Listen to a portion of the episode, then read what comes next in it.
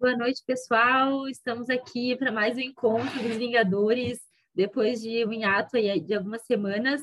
E hoje a gente comenta algumas decisões veiculadas aos informativos 237 e 238 do TST. E a gente começa com, com o nosso colega Gustavo. Gustavo, a palavra está contigo. Boa noite, pessoal. Boa noite para todo mundo que está ouvindo também. É, o julgado que eu trouxe do informativo 237, ele é da quinta turma, e o julgado em si ele é bastante simples, porém, o que eu quis, achei interessante, o tema central dele é a súmula 443 do TST, e para a gente chegar na ideia final dessa súmula, ela, a gente tem uma progressão de conceitos e de raciocínio jurídico que eu acho bastante interessante e que eu quis trazer uma, de uma forma expositiva para a gente, porque a gente sabe, eu sei que tem muita gente que, né, nós todos aqui estamos dando para concurso, muita gente está militando aí na área, muita gente está começando a estudar, então eu acho que é importante a gente ter alguns conceitos aqui e para a gente entender o porquê dessa súmula e o qual foi o fundamento para que ela fosse elaborada. Então, é, a gente parte do seguinte princípio, né? O ordenamento jurídico brasileiro ele tem como regra a possibilidade da dispensa sem justo motivo do contrato de trabalho ou seja, a denúncia vazia, que a gente também chama. É, basta o empregador hoje, né, como regra, se ele quiser extinguir o contrato, ele não tem maiores formalidades a cumprir, basta ele indenizar ou conceder o período de aviso prévio e pagar as verbas decisórias para o empregado sem precisar apresentar motivo, ressalvadas claras, claras hipóteses de garantia de emprego. Mas, como regra, basta pagar as verbas decisórias, indenizar ou conceder aviso prévio, que o empregado não tem juridicamente nada, nenhum, nenhuma possibilidade de oposição a essa manifestação do empregador. Isso se dá por quê? Porque o artigo 7 inciso 1 da Constituição, que prevê, entre, dentre, dentre os direitos dos trabalhadores urbanos e rurais, a proteção contra a dispensa arbitrária ou sem justa causa, ele não foi regulamentado. A lei complementar que é ali prevista, porque é necessária para que seja plenamente aplicável o dispositivo, ela não foi editada, né? E também a gente tem que lembrar que o Brasil ele não é signatário da Convenção 58. Um detalhe importante sobre essa Convenção 58 é que ela trata do término da relação de emprego por iniciativa do empregador, né? É que ela já foi ratificada pelo Brasil, uma, uma questão que pouca, muita gente não sabe, né? Muita gente não se lembra, né? Em 1995, logo no início do governo do presidente Fernando Henrique Cardoso, o Brasil ratificou a Convenção 58. Só que pouco tempo depois, um ano e um pouco mais de um ano depois, em 1996, o mesmo governo do presidente Fernando Henrique denunciou a convenção. E essa denúncia passou a ter efeitos a partir de 1997, um ano depois. Né? Inclusive, essa, esse ato de denúncia ele é objeto da, de uma ação direta de inconstitucionalidade, que ainda está tramitando, que é a ADI 1625. Né? É, o fundamento dessa ADI é que se discute que houve uma inconstitucionalidade formal desse ato de denúncia, porque não foi observado o artigo 40, 49, que prevê a participação do poder legislativo, tanto para ratificação quanto para denúncia. Né? Porém, é, apesar dela não ter sido julgada, pelo teor dos votos que a gente tem hoje, né, essa, essa ADI, a tendência é que seja reconhecida a inconstitucionalidade do ato de denúncia, porém, essa, ela só se aplique para os casos futuros, ela não vá ser reconhecida para especificamente esse caso da denúncia da Convenção 58, até por questão de segurança jurídica, enfim. Então, a tendência é que esse panorama que a gente tem hoje, né, da ausência de regulamentação do artigo 7 inciso 1 e da não do Brasil não ser signatário da Convenção 58, ela se mantenha e a dispensa sem justa causa, ela continue sendo possível nos modos em que nós temos hoje, né? Outro ponto que é tratado na súmula é a discriminação. E discriminação é um conceito que eu acho interessante, que eu gosto, que ele é simples, né? Ela pode ser conceituada como a, a distinção fundada em motivos injustamente desqualificantes, como religião, raça, sexo, cor, idade, preferência afetiva, opinião política, dentre outras situações que a gente pode constatar a discriminação.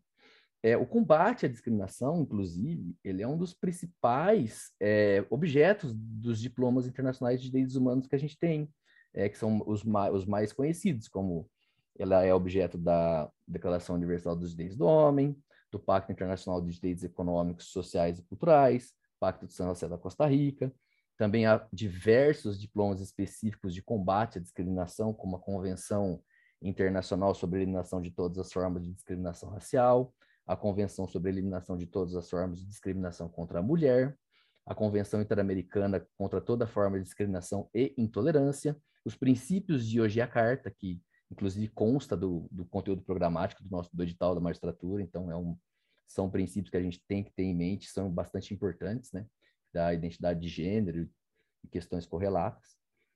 Em âmbito constitucional, a Constituição de 88, ela prevê a promoção do bem de todos, sem preconceitos de origem, raça, sexo, cor, idade e quaisquer outras formas de discriminação como um dos objetivos fundamentais da República. Artigo 3 inciso 4 o artigo 5 também prevê o direito à igualdade material e estabelece que o racismo constitui crime inafiançável e imprescritível. A gente tem que lembrar também que o mesmo se aplica à homofobia, conforme o julgado recente do STF, que também trouxe para é, é, estendeu para o, crime de homofobia a, essa previsão constitucional. No âmbito do direito do trabalho, a gente tem a proteção, a vedação à discriminação no artigo 7 inciso 30, 31 e 32 da Constituição, e a Convenção 111 da OIT, ela trata especificamente da discriminação em matéria de emprego. Aliás, a discriminação ela é uma core obligation da OIT. Eu gosto sempre de lembrar das core obligation. A gente tem que ter as core obligation de cabeça, são quatro, né?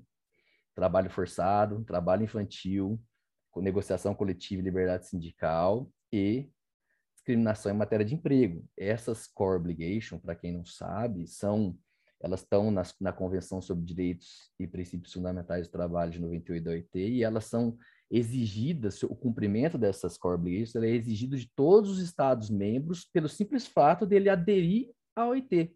Não há necessidade de, de ratificação de nenhuma convenção para que seja exigido o cumprimento dessas core obligations. É, voltando para o âmbito interno, a gente tem aqui a Lei 9.029, que ela trata especificamente da discriminação no contexto do contrato de trabalho. E ela prevê o, o direito do empregado dispensado por ato discriminatório. Quando o empregado for dispensado por ato discriminatório, ela prevê, além da indenização por dano moral, a possibilidade dele postular em juízo a sua reintegração ao emprego, com ressarcimento integral de todo o período de afastamento, mediante pagamento de, das remunerações, ou alternativamente a percepção em dobro da remuneração do período de afastamento. Então a gente tem aqui uma proteção contra o empregado dispensado por questões discriminatórias. Como regra, como funciona? Né? O empregado, ele, é, pela regra do ônus da prova, ele tem que alegar e provar, nos termos do artigo 818, inciso 1 da CLT, fato constitutivo do direito postulado, ele tem que provar a, o contexto discriminatório. Então, ele tem que trazer na inicial da reclamação trabalhista dele os motivos pelo que ele entende que ele foi discriminatório, o contexto e, como regra, a, o ônus da prova é dele. Óbvio que dentro, no decorrer do, da tramitação processual é possível a redistribuição, a aplicação da carga dinâmica da prova, mas a gente parte do princípio de que é ônus do empregado demonstrar a conduta discriminatória do empregador e, e amparar legalmente o, o, eventual pedido de reintegração ou de indenização. Ocorre que o seguinte, em casos específicos de empregados portadores de HIV ou de doença grave que suscite estigma ou preconceito, o TST formou sua jurisprudência de maneira diversa. Para esses trabalhadores, basta a prova em juízo de que eles são portadores dessa doença, que automaticamente o ônus da prova quanto à não discriminação na sua dispensa, ela, ele é automaticamente é, passado para o empregador presume-se discriminatória. É uma presunção relativa inicial de que a dispensa é discriminatória para trás trabalhadores, bastando prova da doença, e cabe ao empregador provar que ou ele não tinha conhecimento dessa condição de saúde, da, de, que ele, de que o empregado era portador, ou que a dispensa se fundou por outros motivos. É, é, financeiros, de rendimento de trabalho, qualquer outra coisa, mas o ônus passa para o empregador, cabe a ele provar que aquela, aquela dispensa, aquela é, do contrato, ela ocorreu por motivos alheios à doença do empregado, sob pena de se presumir a discriminação. É, aí, aí, nisso, esse é exatamente o teor da súmula 443 do TST, que é objeto do julgado. O julgado em específico ele é bem simples, inclusive ele nem analisa o mérito. É, só para a gente contextualizar aqui, o trabalhador, e é, é interessante também porque o, o empregado ajuizou a ação trabalhista, e em, tanto em primeiro e em segundo grau foi julgado improcedente o pedido dele. Reconheceu-se, uh, houve a correta aplicação da súmula, tanto o primeiro quanto o segundo grau entenderam que o ônus era do empregador de demonstrar a ausência de conduta discriminatória, porém, entendeu-se que o empregador se, se desincumbiu desse ônus, que nesse caso específico, o empregado ele era portador de câncer de próstata e o empregador tinha ciência, porém eles demonstraram, de acordo com as provas dos autos, que a dispensa ocorreu por outros motivos que não têm qualquer relação com a condição de saúde do empregado, tanto que no julgado do TST não houve nem o TST entendeu que houve a correta aplicação da súmula e que a reanálise da, da dispensa, do mérito da dispensa, implicaria análise de prova, esbarra na súmula 126, então não houve o pronunciamento do TST sobre isso, mas a ideia é que houve a correta aplicação da súmula, né? Ah, vale lembrar, em relação à súmula 443 ainda, que ela foi objeto de uma DPF, a 648. Essa DPF ela foi teve o segmento negado no STF por decisão monocrática da relatora, porque ela entendeu que como a súmula é amparada na Lei 9.029, ela não, não há lesão constitucional que justifique, que justificasse a DPF. É uma matéria infraconstitucional, então não foi negado seguimento a essa DPF, ela foi extinta, e então não, não há atualmente questionamentos em relação à validade da súmula. É, uma questão interessante que ainda a, aplicação da súmula é bem tranquila, não tem maiores discussões, né, fora essas eu quis trazer mais os elementos mesmo que permeiam a, o entendimento. O que se discute ainda é quais seriam essas as doenças graves e que causam estigma ou preconceito para fins de aplicação da súmula. Algumas doenças são bem tranquilas, como câncer, né, algumas doenças de pele, elas são mais, mais tranquilas, mas há doenças em que há alguma controvérsia. E quais são os fundamentos que a gente teria legais para a gente ter pelo menos uma base, ainda que um rol, ainda que exemplificativo de quais seriam essas doenças. A gente pode retirar esse rol, por exemplo, é, do artigo 151 da Lei 8.213, né, que trata dos benefícios previdenciários. Ela, lá nesse rol, há uma, uma relação de doenças que dispensam carência para fins de concessão de auxílio-doença e aposentadoria por invalidez. Então, essas doenças, é, por serem estigmatizantes. Então, ali a gente tem um parâmetro. Outro parâmetro que nós temos é o artigo 6 inciso 14 da Lei 7713 de 88. Ela isenta de imposto de renda os rendimentos percebidos por pessoas físicas portadoras de determinadas doenças, que também estão naquele rol ali, que são consideradas graves. Né? A gente tem alguns parâmetros, não é, não é um parâmetro, não é um rol taxativo, inclusive não há um rol fechado, né? Não há, não, não, não se estabelece em relação a isso, é uma análise casuística. Porém, o que a gente tem que ter o conceito também é que não basta a doença ser grave, ela tem que causar estigma ou preconceito. Tanto tem até um julgado bem recente que, enquanto estava estudando, para nesse meio tempo, enquanto a gente pegou os informativos, também eu, eu tive contato, que é uma doença, uma decisão do TST, no qual o empregado ele era portador de hérnia inguinal. E a oitava turma, no, naquela ocasião, ela entendeu que, apesar da doença ser grave, ela não, ela não suscita preconceito ou estigma.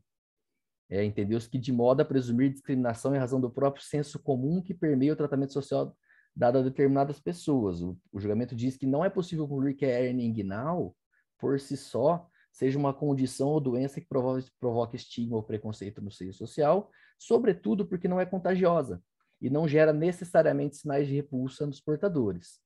É, uma doença que ainda, que eu, pelo que eu vejo e que eu já percebi que ainda há uma certa discussão, é a depressão, por exemplo. Há julgados que entendem que a depressão é uma doença grave e que ela suscita preconceito. Eu até, inclusive, eu entendo dessa forma, porque é, é uma doença que, a partir do momento que as pessoas sabem que o empregado é portador de depressão, há um preconceito por parte da empresa em relação a ela, porque há claramente pelas próprias dificuldades da pessoa, né? Ela tem uma tende a ter uma queda de rendimento e problemas do trabalho, então ela é sim uma doença que suscita preconceito, mas há julgados que entendem que não, que ela não se enquadra para fins de aplicação da súmula e inversão do ônus da prova, né?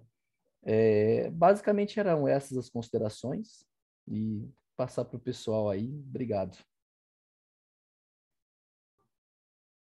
Excelente, Gustavo. Uma exposição, né? É, Rafa, pode, pode fazer seu comentário. Primeiro, boa noite, colegas, que eu não havia dado boa noite antes.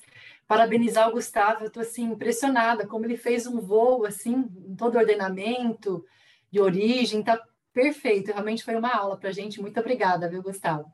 Só para acrescentar, eu ia falar dessa hernia você já brilhantemente colocou aí, é, da questão do cargo de livre nomeação e exoneração, que também é um julgado da sexta turma, que o TST entendeu que mesmo para esse caso é, é, possível a aplicação da súmula 443 se houver aí um indício aí de discriminação, se se enquadrar na, nas doenças, nas hipóteses, assim, mesmo que já reiteradas da jurisprudência, também é possível a reintegração, ainda que seja cargo de livre é, nomeação e exoneração, apenas para contribuir de alguma forma, porque foi incrível, colocou todos os, todos os, os ângulos aí, parabéns, muito obrigada, Gustavo.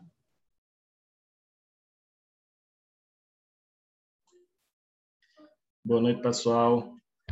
É, parabenizar também o Gustavo aí, foi muito bacana, Gustavo, sua apresentação, né?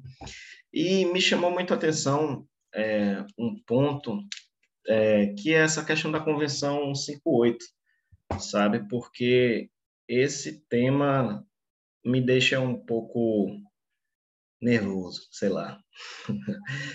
é, porque a Convenção 158, ela afinal de contas, ela apenas exige né, do, do empregador é, justificar, motivar a dispensa. E isso, eu não sei o pessoal aqui que advoga para a empresa, como é que pensa sobre, sobre essa convenção, é, essa convenção, na realidade, ela não me parece exigir algo tão é, difícil, algo tão complexo para o empregador, sabe? Mas os empregadores, eles têm uma aversão muito grande, a gente nota, né? Se você pesquisar sobre é, a, uma aversão muito grande a fazer essa motivação, como se fosse algo muito ruim para eles. É, e, na realidade, me parece, inclusive, que isso é algo que deveria ser compreendido como decorrente da própria boa-fé, você né, é, esclarecer ali o que está é, acontecendo, porque está rescindindo o contrato, a gente sabe que prevalece essa, esse entendimento de que não precisa. Mas eu fiquei curioso pelos com o seguinte ponto exatamente. Quando a gente sabe do processo de internalização né, da convenção internacional que, como já falou, ocorreu, né? E aí tem todo esse problema da simetria de você é, extirpar essa convenção do ordenamento interno, que foi feita de uma forma totalmente diferente do processo de, de entrada, né? É, sem a participação do, do legislativo, enfim. E os ministros, você vê tudo, todos eles votando, a maioria, pelo menos o que eu acompanhei, votando procedente, né, formou a maioria já para é, julgar inconstitucional aquele ato lá do presidente. Mas eu me pergunto, Gustavo, eu não sei se você sabe, é, porque você disse, e eu já tinha escutado falar isso que você disse, que embora haja a provável declaração de inconstitucionalidade, no final das contas, a convenção vai ficar esvaziada. Como é que a gente pode pensar sobre isso? É, você dizer que é inconstitucional aquele ato e, a, no final das contas, a convenção não vai ser aplicada. É, Para mim, isso não, não. Uma coisa é você modular os efeitos dessa declaração de constitucionalidade e dizer, bom, o que aconteceu para trás morreu e daqui para frente vai ser assim. Mas outra coisa é dizer, com essa convenção, a gente deixa para lá. A gente só aplicará essa ideia para outros atos de denúncia de outras convenções, sabe? É, me parece muito estranho e, e qual o problema final de motivar uma dispensa, motivos econômicos, motivo, um motivo muito simples que seja, né? Não precisa ser algo muito complexo, mas isso protege realmente, é todo no fundo, no fundo é essa história que a gente está vendo aqui, está falando aqui, protege contra atos de discriminação que são tão difíceis é, de serem provados, afinal de contas, porque acaba ficando mais na consciência do empregador aquele motivo, né, que ele não vai expor normalmente, e seria bom para todo mundo, eu acho. Não sei se, se você sabe, Gustavo, algum detalhe a mais aí, ou tem alguma opinião aí sobre essa declaração de inconstitucionalidade aí, é, em relação à Convenção 158 mesmo, dela ser aplicada? É, então, é, eu até separei para. Eu ia ler o, o artigo 4 da Convenção 58, que fala exatamente da questão, eu acabei passando por ele, porque eu achei que ia ficar um pouco maçante, mas eu vou ler aqui. Não se dará término à relação de trabalho de um trabalhador, a menos que exista para isso uma causa justificada relacionada com a sua capacidade ou seu comportamento, ou baseada nas necessidades de funcionamento da empresa, estabelecimento ou serviço. Porque, eu te explico, Breno, eu acho que eu tenho a resposta, né? Mas é, eles não querem, o empregador resiste a isso a, a, com unhas e dentes, por quê? Porque a partir do momento que ele apresenta um, um motivo, isso pode ser questionado judicialmente, ele tem que provar, ele vai ter que fazer, é, ele traz para ele o ônus da prova. Então é, é complicado isso é, é trabalhoso, né? A gente imagina, tudo bem, uma empresa que tem uma assessoria jurídica, um RH que funciona muito bem, até, tudo, até dá para imaginar, mas o grosso dos empregadores não tem essa organização. Então, a partir do momento que você exige desse grosso de empregadores, dessa ampla maioria, essa motivação expressa, específica, ele está criando um ônus para ele numa eventual ação que questione essa dispensa depois, né? Então, eu, eu acho que vem muito daí essa resistência. E, claro, questão prática, se você pode dispensar sem falar nada, simplesmente paga as decisórias, tchau, e abraça até mais, você ter que né, criar essa é, mais essa obrigação é, eu, eu, é, é mais trabalhoso. Eu imagino que passe muito por aí com relação à, convenção, é bem isso mesmo. Eu, que é, é questões, questão, primeiro, questão de segurança jurídica, é lobby político, e a ideia de que, ó, realmente, né, eles, é inconstitucional, isso aqui não poderia ter sido feito da, da forma como foi, já, já faz quase 25 anos, né? A denúncia, a denúncia é de 96, então já faz 25 anos, ou vai fazer agora em novembro, então eu imagino que até por uma questão de segurança jurídica, daria para modular e falar, ah, beleza, mas a partir de agora vai ter que motivar porque ela volta a ser válida.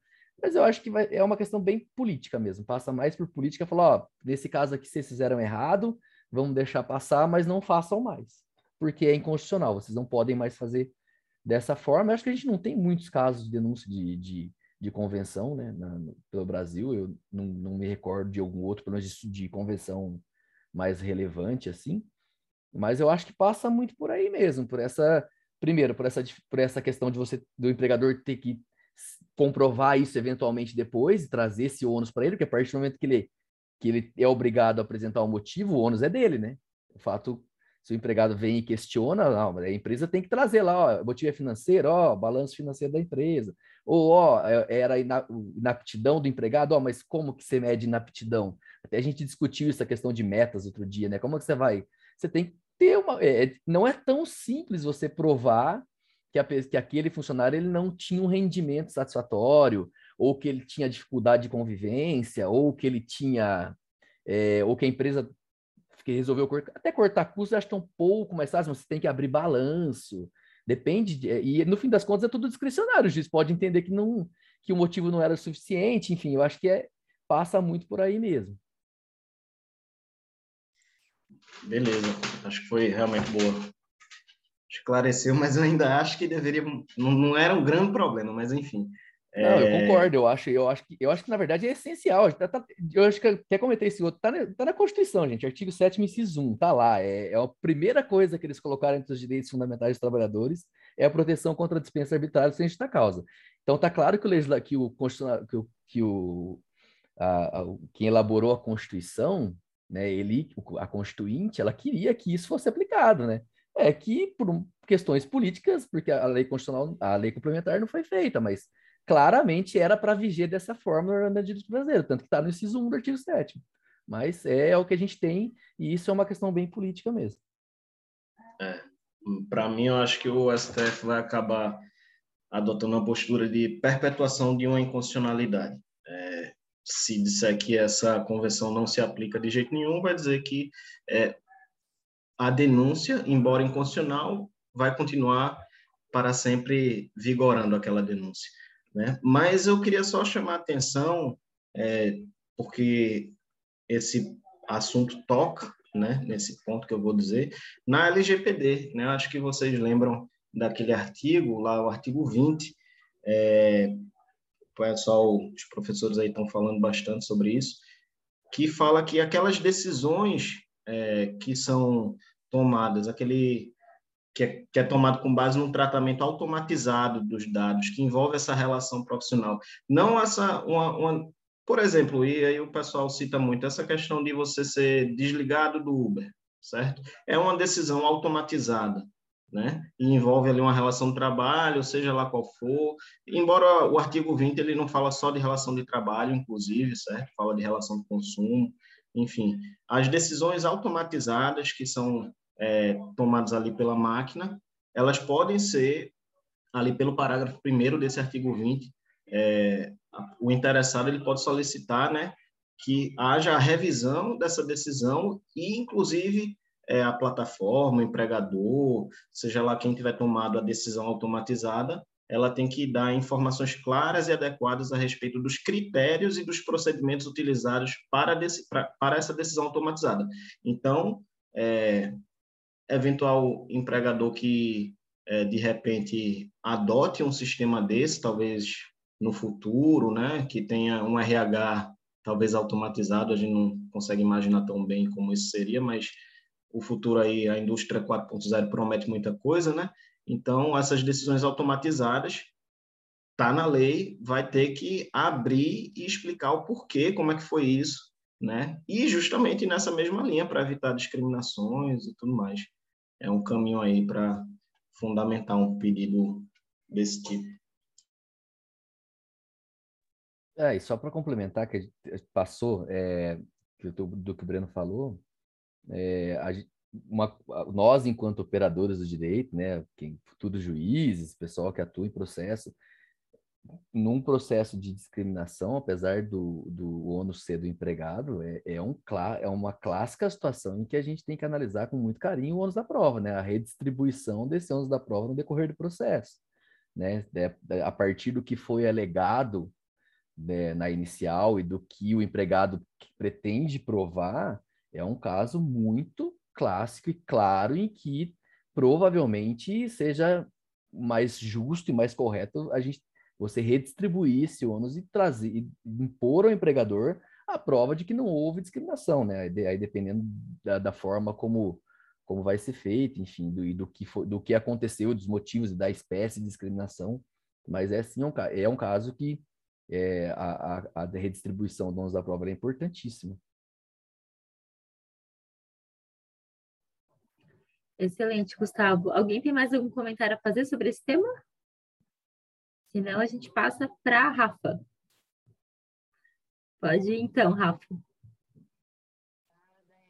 Boa noite novamente, pessoal.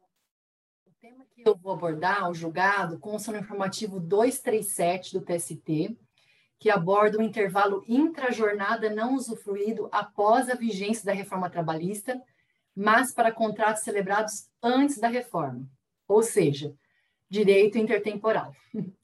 É, é um julgado da sexta turma, da ministra Cátia Ruda Magalhães, e ele subiu para o TST por meio do recurso de revista, por alegação da, de violação ao artigo 536, que fala sobre o direito adquirido, e o artigo 7 6 que fala sobre a irredutibilidade salarial.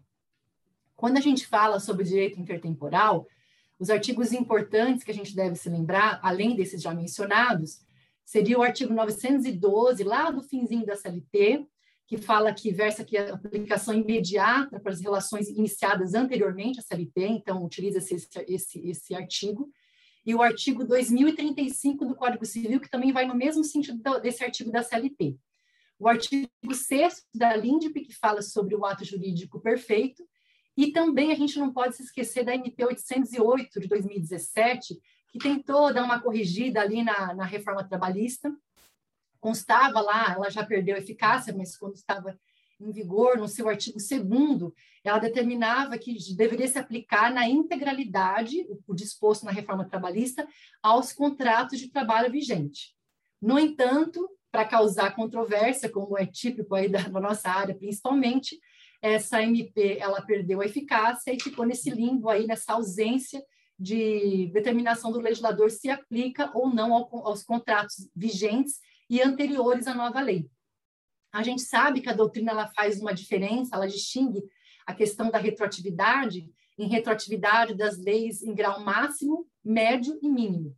Então, a, a, retroatividade, por exemplo, em grau mínimo, que seria o caso do que nós estamos estudando, seria quando a lei ela atinge efeitos futuros de fatos pretéritos.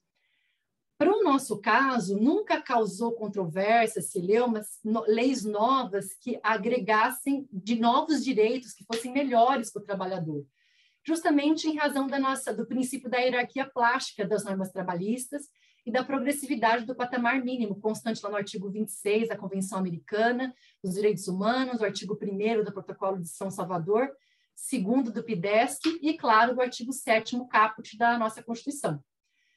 O que é importante deixar claro é que a direito intertemporal para o nosso ordenamento jurídico, ele consta na nossa em Constituição desde a Constituição da República lá de 1891.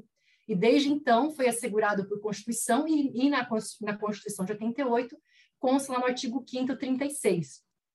Isso é importante registrar, porque o nosso sistema, o nosso ordenamento jurídico, ele é, do, é, da, é da mesma forma do sistema norte-americano, ou seja, de assegurar o direito intertemporal na própria Constituição e não em leis infraconstitucionais, por exemplo, como ocorre com o sistema europeu.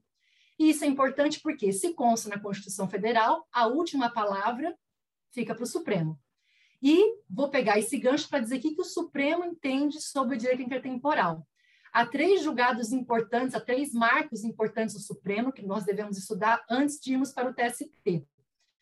A primeira vez que o, que o Supremo se manifestou a respeito foi em 92, pelo ministro Moreira Alves, e ele entendeu que os contratos de trato sucessivo, que é o caso do nosso contrato de trabalho, eles são atos jurídicos perfeitos e não admitem retroatividade mínima, aquele a que fiz menção há pouco. No entanto, esse julgado foi muito paradigmático à época, no entanto, o, STF ele evoluiu na jurisprudência dele. E em 2000, novamente, ele, incitado a se manifestar, ele entende sobre a questão da regulamentação do FGTS, ele entendeu que o FGTS é, é questão de regime jurídico e não de relação contratual, e que, portanto, é, a nova lei, que houve um regramento à época, ela seria já, já atingiria os contratos em curso. E em 2005, como eu disse, são três pontos importantes do Supremo, em 2015, o ministro Teoriza Vasque entendeu que, para a questão do direito intertemporal, para contratos, é, para contratos de trato sucessivo, devemos analisar cláusula por cláusula do contrato. Se for uma cláusula dispositiva, ou seja, aquela que foi, foi feita, foi decorrente de uma negociação, essa cláusula estaria protegida frente a novas leis. Mas se for uma cláusula de mera repetição legal, ou se não tiver uma cláusula específica por sua questão de lei mesmo, a, ela não estaria protegida frente a uma nova lei, ou seja, a nova lei seria aplicada de imediato. Esse é o último posicionamento do Supremo. Portanto, para o Supremo, é importante registrar aqui, com esse último julgado de 2005, o direito intertemporal, a lei, ela já, é, já é aplicada de imediato, se não for uma cláusula dispositiva, ou seja, decorrente de negociação contratual. Quando a gente pensa em direito intertemporal, é, são dois fundamentos importantes que a gente tem que ter em mente. A questão da vedação ao retrocesso social e a questão da irredutibilidade salarial. Com relação à vedação ao retrocesso social, o, STF também já se manifestou a respeito e ele entende que é possível, sim, o legislador reconfigurar, readequar um instituto, desde que ele não revogue por completo esse instituto. Isso aí, inclusive, foi tema de repercussão geral, número 771, quando ele analisou a questão do DPVAT, da indenização do DPVAT. À época, a indenização foi reduzida. e o STF entendeu que isso é possível sim, porque não se revogou a indenização do seguro obrigatório, apenas diminuiu, e isso o legislador ele pode fazer de acordo com as contingências do momento. Então, sobre esse, esse tema, o STF ele foi um, é, não, tão, não tão protetivo.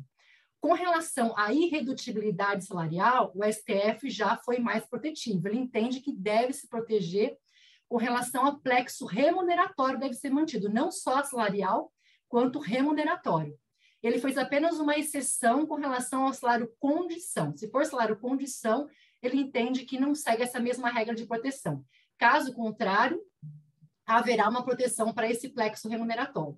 Bom, isso daí é com relação ao Supremo, que é o que, em última análise, vai dizer, de fato, o que, que é protegido ou não pelo direito intertemporal. É, bem, é, é bom que se diga que, que, o, que, que o TST, agora mudando um pouco, entende sobre o assunto? Há julgados do, do TST entendendo pela aplicação imediata da lei nova.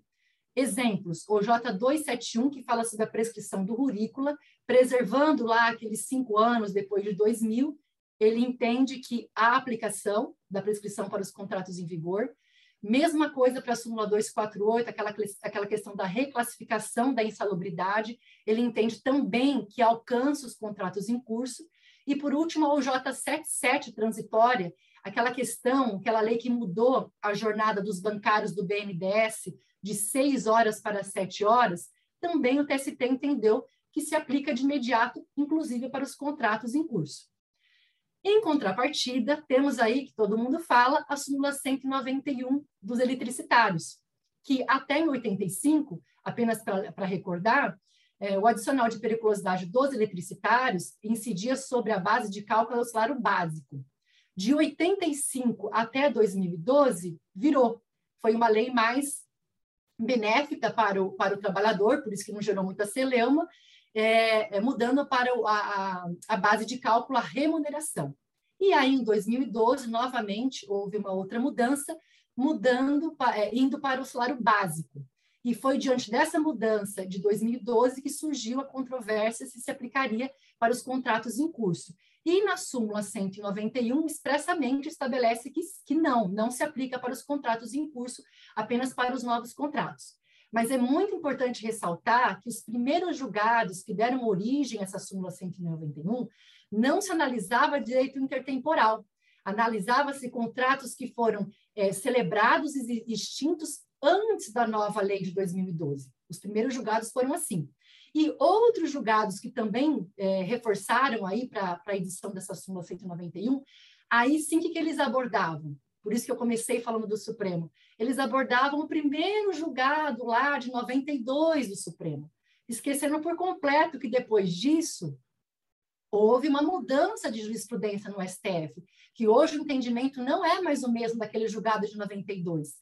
E eu até reforço isso porque na, no informativo 242, que também analisou muito recente, agora nós estamos no 245, né, o 242, quando ele julgou um outro caso de direito intertemporal, que aqui eu vou fazer menção daqui a pouquinho, e observei, olhei lá o julgado e eles estão fazendo menção a, esse, a, a essa jurisprudência de 92 do Supremo, sem mencionar os julgados posteriores que houve essa mudança radical aí de entendimento pelo STF. Então, é importante colocar é, é, é, nesse aspecto. Então, como é que fica hoje? Cláusulas contratuais de, fatos, de fato negociadas, essas não gera controvérsia. Incorpora o contrato de trabalho, lei nova não vai poder mexer nisso. Tudo bem. Negociações coletivas também, desde que estejam no prazo de validade lá, porque hoje a reforma trabalhista ela veda a ultratividade, também a lei nova não vai mexer nisso. A questão, só para reforçar, são cláusulas contratuais que são mera repetição de lei ou na ausência de cláusulas contratuais, e que entra uma nova lei, é, é, de alguma forma aí prejudicando, restringindo o direito do trabalhador, se isso vai se aplicar de imediato ou não. É essa a controvérsia. E é muito importante eu escolher esse tema, porque olha só, com a reforma trabalhista, nós estamos falando aqui no julgado de intervalo intra-jornada, mas na reforma trabalhista nós temos horas em itinere, que foi, foram suprimidas essas horas, O artigo 384 da CLT sobre o intervalo de 15 minutos para a mulher, que também foi suprimido, e aí como é que a gente fica com os contratos celebrados anteriormente? A natureza jurídica do auxílio alimentação. E, além disso, um outro exemplo que eu peguei, esse julgado 242 versava sobre isso, sobre aquele intervalo intrajornada do motorista cobrador, que inicialmente, em 2012, permitia apenas o fracionamento do intervalo. Em 2005, abriu mais para permitir o fracionamento ou a redução por meio de negociação coletiva. E aí? E os contratos em curso? Aplica-se ou não? Então, são vários temas que giram todos em torno dessa questão do direito intertemporal. Como está o placar do TST hoje? Quem quiser anotar, acho bacana. As turmas que, que, não, que não admitem a aplicação imediata da nova lei para os contratos firmados anteriormente. Terceira, quinta e sexta turmas. Então, são três turmas que não admitem aplicação imediata. Em contrapartida, as turmas que admitem aplicação imediata da lei nova são quatro turmas: segunda, quarta, quinta e oitava. Eu só não localizei julgados da sétima turma. Então, temos quatro turmas de aplicação imediata e três turmas que não admitem aplicação imediata, inclusive sobre sistemas todos, horas em itinere, o intervalo, o auxílio alimentação. Então, o placar está quase que empatado. Certamente, esse tema irá para a SDI para uniformizar e dar segurança jurídica. Quais são os fundamentos desse julgado, de outros, né, dessas três turmas mencionadas, para a não aplicação imediata da lei nova? Irredutibilidade salarial, que nós mencionamos no início da, da nossa conversa, violação ao ato jurídico perfeito, princípios da proteção, da confiança, da segurança jurídica, estabilidade dos contratos e uma coisa que eu achei bem interessante, eles entendem que quando o legislador quis que fosse aplicado de imediato a legislação nova, ele expressamente assim consignou. Eles deram dois exemplos. Os contratos a tempo parcial, quando eles vieram, e no, no artigo 58A, se não me engano, depois se me corrija se não for esse, esse número do artigo, está determinando lá que pode ser aplicado de imediato, e também, a, antes da, da lei da reforma trabalhista, aquela lei 13429 de 2017, que abordou inicialmente sobre a possibilidade de terceirização da atividade fim, também lá ficou expressamente consignado que se aplicaria de imediato. Então, o argumento é, quando o legislador quis que se aplicasse de imediato, ele expressamente colocou dessa forma, que foi justamente que a MP 808 tentou corrigir ali, de repente não se sabe se foi né, um lapso, vamos fingir que, que não, né?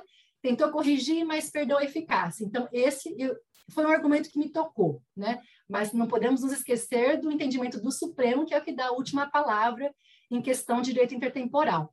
Um outro argumento dessa corrente que entende pela não aplicação imediata é a questão do consequencialismo lá do artigo 20 da LINDB, que hoje é um argumento jurídico, né? Poderia se dizer, não, não é argumento jurídico, mas depois do artigo 20 é um argumento jurídico. Mas o doutor Homero, que foi mencionado nesse voto, ele entende que não é um argumento científico, porque o fato de, é, ah, mas isso aí vai causar demissões, né, dispensas, muitas dispensas para já adequar ao novo empregado, à nova sistemática. Mas seria, segundo ele, uma perda de mão de, mão de obra qualificada, dispensar todos os empregados para se adequar a um novo sistema, que de repente isso daí não valeria para a empresa ao fato de se meter a, uma regra antiga. E até porque, um outro argumento que ele utilizou para rebater essa questão do consequencialismo é que, se assim fosse, por que, que nós teríamos, então, assegurado na Constituição Federal o, o direito adquirido? Se um argumento desses, ah, então vamos descartar tudo e, e, e contratar novamente. Então, isso aí não estaria nem expressamente consignado na, na, nossa Constituição. Então, ele entende que não é um argumento válido dizer, ir pelo lado do consequencialismo é um argumento. Os, os, as duas correntes são muito bem fundamentadas. Então, é, diante disso, temos que aguardar e como é que vai ser a posição da SDI. Na, na, outra fala que eu tive aqui com o pessoal, nós falamos sobre a súmula 372, a questão dos 10 anos de, no cargo de confiança. Falamos aqui, semanas depois, a SDI se manifestou é, pela, pela possibilidade de incorporação daqueles 10 anos, se forem antes da, da nova lei. A mesma coisa, estou falando aqui, acredito eu que certamente a SDI muito em breve vai se manifestar e vai uniformizar esse entendimento. Não é um tema tranquilo, acredito que há bons fundamentos para as duas teses, então vamos aguardar qual, qual que será a manifestação da SDI. E diante disso, eu encerro a minha exposição, agradeço a oportunidade e me coloco à disposição dos colegas. Passa a palavra, Emily. Agora, Gustavo, pode falar. É, parabéns, Rafa. Mostrou que está afiadíssimo no tema, pesquisou, trabalho de pesquisa, né? Foi olhar as turmas tal. Muito legal, isso é muito bom mesmo. Uma pérola para todo mundo aqui saber dessa. Não, inclusive, eu vou voltar depois para anotar tudo, Não, porque realmente ela trouxe a visão de, de cada turma excelente, 4, excelente. 4 a 3 Não tinha como ser melhor. pronunciou ainda, pode ser um 4 a 4 um 5 a 3 é, impressionante. Aguardar para ver. Gustavo, vou te interromper um minuto, porque assim, claro. a Rafa, eu só quero dizer, Rafa, que tu arrasou muito, assim, uh, vendo tua exposição, de verdade, eu não tinha nem noção das ideias do STF, dessas posições do STF, muito importantes. Então, obrigada mesmo pela tua contribuição. Na verdade, até queria tirar uma dúvida exatamente sobre isso. É uma dúvida mesmo. Vamos aproveitar a professora Rafa, que ela está por dentro do tema. Você tinha dito que o STF falou nesse último pronunciamento do ministro Teori que ele entendia que era possível a alteração desde que não suprimisse o direito, né? Você citou a questão do, do da indenização do DPVAT. É isso, Rafa? Você comentou. E, então, se a gente partir, a, o que eu pensei na hora, então, se a gente entender, foi partir disso, se eu entendi bem o que, o que você falou, é, a gente poderia entender, é, concluir que no caso das horas em itinere, por exemplo, houve a supressão do direito, né? Então, que nesse caso a gente poderia aplicar. Pode falar. Desculpa, eu que peço, termina seu raciocínio. Não, mas é isso mesmo, a pergunta era essa. Se, né, se a gente partir, se eu entendi bem a, a, conclusão do julgado do STF que você falou, que você disse, uh, para o caso das horas em itinere, me parece que, se a gente for seguir o STF, a gente houve uma supressão de direito, não houve uma alteração, diminuição, mudança, como foi a questão, por exemplo, da natureza do, do intervalo, que ainda dá para se argumentar que ela continua lá, ou mais como uma verba indenizatória e só o tempo suprimido, no caso das horas itinere, ou mesmo dos 15 minutos que você falou, né, do, do intervalo da, da, da mulher do 384 também, houve uma supressão de um direito, isso sem contar artigo 7 direito adquirido, artigo 7 que prevê né, a questão da norma mais favorável. O que, que, que você acha nessa questão a isso? Então, antes de responder sua pergunta, e eu também, Júlia, desconheci essa questão, toda essa análise do, do STF, e essa busca pelas turmas eu de fato fiz. Agora, essa análise do Supremo, quem fala de maneira brilhante, se estivesse aqui o Márcio e o Saulo, eles eles certamente falariam isso, é, é, o professor André Molina. Ele dá uma aula sobre isso, essa, essa questão dessa análise do STF de maneira brilhante mesmo, muito, muito bacana. E foi ele que fez a menção desse todo esse histórico, fez essa ressalva aí dessas mudanças de entendimento do Supremo e o TST ficar apegado apenas a esse primeiro julgado. E aí, a sua pergunta, Gustavo, foi minha pergunta mental também, quando ele estava explanando isso. E aí, por sorte, ele justamente deu o exemplo da horas em itinere e discordando ou não, o que ele mencionou foi o seguinte: as horas em itinere é um instituto que vai englobar, que vai englobar, que vai abordar a questão da hora extra. E o legislador não retirou a hora extra.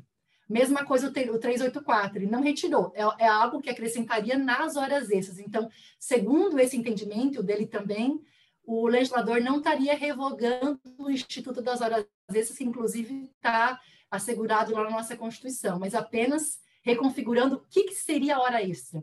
Agora, continuando o seu raciocínio, quando ele falou da irredutibilidade salarial, que ele falou desses dois fundamentos, né, do não retrocesso, então, por esse fundamento do não retrocesso, segundo a explicação do Molina, não estaria retrocedendo porque um Instituto das Horas Extras estaria assegurado. Agora, com relação à irredutibilidade salarial, eu fiquei na dúvida porque ele fez uma ressalva do salário condição. Aí ele até falou, olha, horas em itinerary é, um, é uma condição, né? E aí eu fiquei, falei, nossa, nesse ponto eu fiquei em dúvida se seria um salário condição mesmo. Eu acho que, sob o prisma da irredutibilidade salarial, eu fiquei tentada a, considerar que há redução, sim. Não, não acho que, que... Mesma coisa do intervalo entre a jornada, É, auxílio alimentação também, que mudou, né, reconfigurou, há uma, há uma, uma redução salarial ali, né? Então, eu acho que a questão do, da, do não retrocesso dá até para dar uma curvinha ali e pensar de, ah, o Instituto da Hora Extra foi conservado, né? Mas eu, eu tenho dificuldade de derrubar o argumento da, da redução salarial. Eu não consigo, até peço ajuda dos colegas se tiverem alguma coisa nesse sentido. Ele não aprofundou tanto nesse aspecto, acabamos não perguntando, mas é, realmente, com relação à, à, redução salarial, eu acho que fica prejudicado, e o voto a que eu fiz menção do TST, eles batem muito nessa tecla da redução. Falam desse julgado do Supremo, primeiro é de 92, que realmente o Supremo nem pensa mais assim, então esse eu acho que é um argumento válido, mas eles batem muito na tecla da redução salarial, que para mim é um argumento convincente. E quando foi consultar também a questão do consequencialismo, falei, pô, é verdade, é bacana, né? Se você é, é, argumentar, não vamos fazer isso porque senão vão dispensar todos os empregados. Não sei se é um argumento, tirando a questão do artigo 20, né, que entrou agora da LINDB, não sei se é um argumento jurídico muito válido, assim. Até acho que o doutor Homero, seguindo essa questão do 20, ele falou do, do argumento científico, ele coloca no, no, no livro dele, né, não, não considera um argumento científico válido por essa questão de troca de todo de todo de todos os empregados antigos aí, mas eu acho que realmente há bons argumentos para os dois, dois lados, né? Mas como são só três turmas, frente às frente quatro turmas, não sei como que, o, como que isso vai chegar para a SDI. Não sei se, que, se você concorda, Gustavo, quer acrescentar alguma coisa essa questão da reconfiguração do Instituto? É, se você concorda eu... com essa, com o que o Bolina mencionou? Ah, quem sou eu para discordar do professor, né? Mas eu não concordo. mas eu, quem sou eu para discordar, mas já discordando, é, eu, hora, hora em para mim é tempo à disposição, não é hora extra, é jornada de trabalho, é você uma eu uma coisa que pelo menos eu acho, ó, as, as horas em itinerário, você considerar o tempo gasto em transporte fornecido pelo empregador, né, como tempo à disposição, ele tem um fundamento porque o, empre... o fato de um empregado se deslocar para locais de difícil acesso no serviço de transporte público é uma própria condição de existência do empreendimento o, empre, o, empreendimento, eh, o, empreendimento só existe se estiver empregado. Então, assim, os empregados terem que ir até lá e perderem horas do dia deles, em que eles poderiam estar se dedicando para outras questões da vida dele, só ocorre porque o empregado, o empregador precisa que eles vão até lá, porque não há condições, por ser um lugar, lugar difícil, de difícil acesso, que haja pessoas morando nos, nos arredores. Então, esse é o fundamento, porque muito se discutia, nossa, mas é um absurdo você pagar salário para o cara que está sentado no. Gente, ele está recebendo porque ele poderia estar tá fazendo qualquer outra coisa da vida dele, mas ele está lá à disposição do empregador, porque o empregador tem uma atividade econômica num local em que não há pessoas por perto e os empregados irem até lá é uma condição essencial para que o empreendimento exista. Então, para mim, é jornada de trabalho, é tempo à disposição, tá, horas extras, jornada de trabalho, tá ali, mas não necessariamente as horas em itinerário precisa ser hora extra. Se a pessoa tem duas horas em itinerário, tinha, né, antigamente, duas horas em itinerário e trabalhava seis horas, ela não tem hora extra. Tendo direito às horas em itinerário, as horas em itinerário estão dentro da jornada, não é hora extra.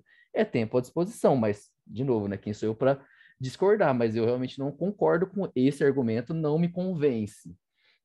Mas, fazendo, é, claro. Pode concluir, Gustavo. Não, Imagina. só uma, uma observação em relação ao que o Gustavo falou, só para não perder aqui o, o, a oportunidade, até em relação ao princípio da alteridade, é uma forma de não colocar os ônus aí nas costas do empregado, né? Pelo fato de ter ali o empregador, quando ele se instala num local de difícil acesso, vai ter um certo ônus em relação a isso, de angariar mão de obra tal. Então, colocar tudo isso nas costas do empregado, que vai ter que é, se deslocar e perder um tempo em relação a isso, né, até fere o princípio da alteridade. Então, eu nesse ponto eu concordo também com o Gustavo.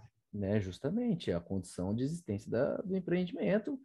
É, o consequencialismo, eu entendo um pouco a questão do doutor, do doutor Homero, assim, sabe? Porque eu, eu, eu, eu não vejo, é, a, a, gente costuma entender que empregado é, acontece muito, mas não, não é, um, eu, sei lá, quem, acho que quem, Ju, você advoga para a empresa aí, você pode dizer melhor que eu acho que dispensar empregados não é uma coisa tão fácil para o empregador em muitos casos. Porque se o empregado tem uma certa qualificação, a gente, eu vejo pelo mercado de trabalho, a gente sabe, você conseguir empregado qualificado é muito difícil hoje, muito difícil. Então, assim, não é tão simples você sair dispensando todo mundo aí, trocar. Falar, ah, eu tenho uma equipe de 50 funcionários, vou dispensar todo mundo porque agora quem eu contratar tem menos direitos. Isso pode ocorrer em casos específicos em que, há, em que não há qualificação, mas mesmo assim, você, o empregado tem uma experiência ali, ele sabe trabalhar a empresa com um monte de gente nova, não é tão fácil assim. Então eu entendo um pouco essa questão. Eu não acho. Pode acontecer uma dispensa? Pode, mas eu não acho que vai ser uma, uma debandada geral das empresas, de todos os empregados para substituir por conta da alteração da lei. Também não vejo muito por aí, não. Mas é um tema muito difícil. Eu confesso que nas, na onde eu trabalho, as minutas que eu faço, a gente aplica, tipo, ó, a hora em é devida até, até 10 do 11 de 2017, a partir de 11 do 11 de 2017, não tem direito a horas em tira, intervalo a mesma coisa, mas eu penso muito, eu, eu entendo os dois lados e eu realmente confesso que eu não tenho opinião formada sobre o assunto, só estou dando meus pitacos aqui mesmo, mas eu gostei dessa ideia do STF, me, me chamou a atenção, vamos ver como é que vão decidir, né?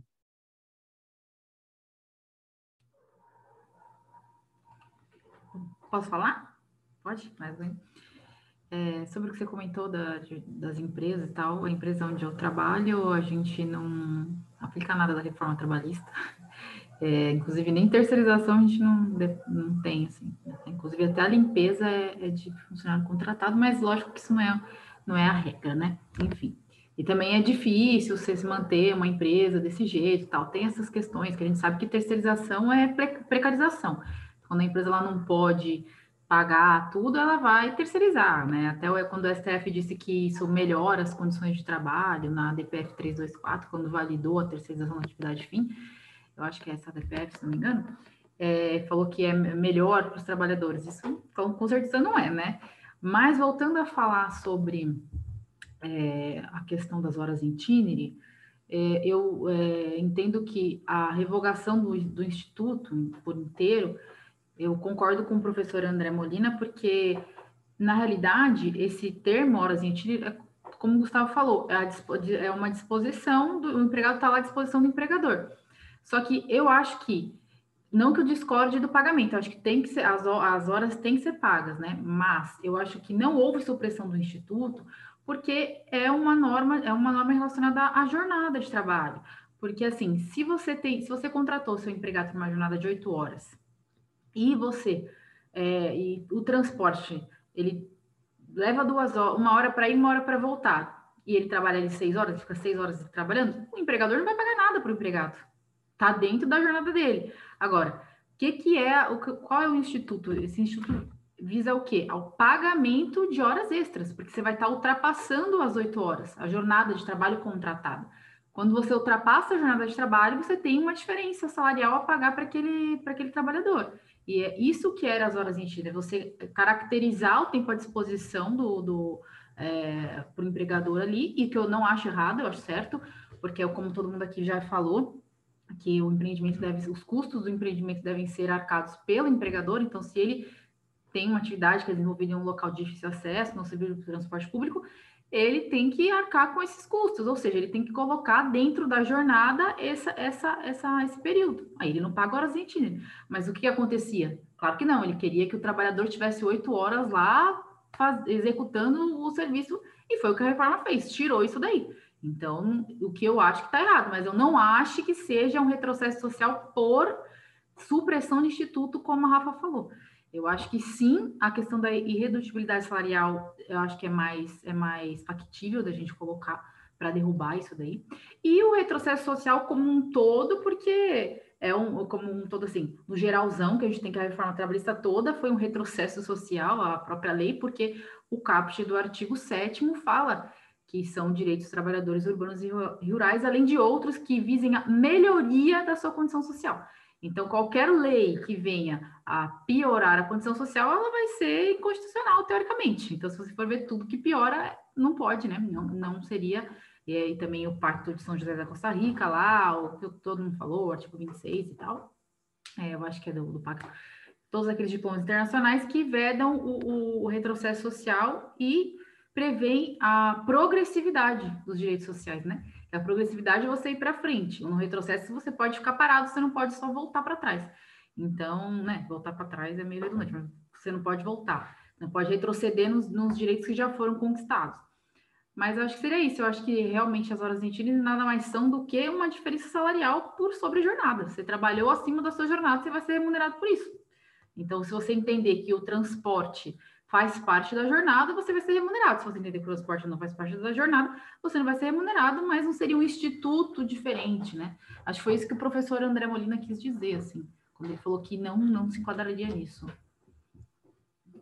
Só isso. É, eu, na verdade, é só uma reflexão que eu acho que no início da faculdade eu fiz com uma palestra até com o Miguel Reale, que alguém utilizou o termo instituto e ele questionou que, que é instituto. E é um termo que eu evito usar, porque o que, que é instituto?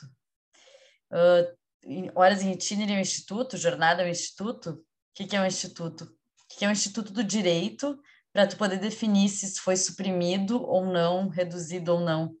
É, eu, eu acho que essa é a maior questão, assim, bom, uh, pensando nas horas em itinerário, eu tento pensar que é um instituto, sim, e que houve uma supressão de direito, né, assim como as horas extras também são, é, entende? Eu não consigo enquadrar como... Eu, eu vejo uma certa especificidade ne, nela, Uh, mas, claro, se tu entender que ela é simplesmente uma forma de exercício de jornada, né, de tempo à disposição, aí, bom, não é um instituto, é um subinstituto. Enfim, é um questionamento que eu acho que fica, porque, na verdade, definir o que é instituto é muito difícil. Na verdade, a consequência jurídica da, da aplicação das horas em itinerário é a diferença salarial. Na verdade, é a diferença salarial. É se você entender que aquele empregado está à disposição do empregador. O nome lá é hora de trajeto, horas de nome, acho que não. Eu acho que o que importa mais é a consequência jurídica do descumprimento desse entendimento. Porque se você entender que a jornada, que, que o trajeto faz parte da jornada, ótimo, você vai ter que colocar suas oito horas dentro da.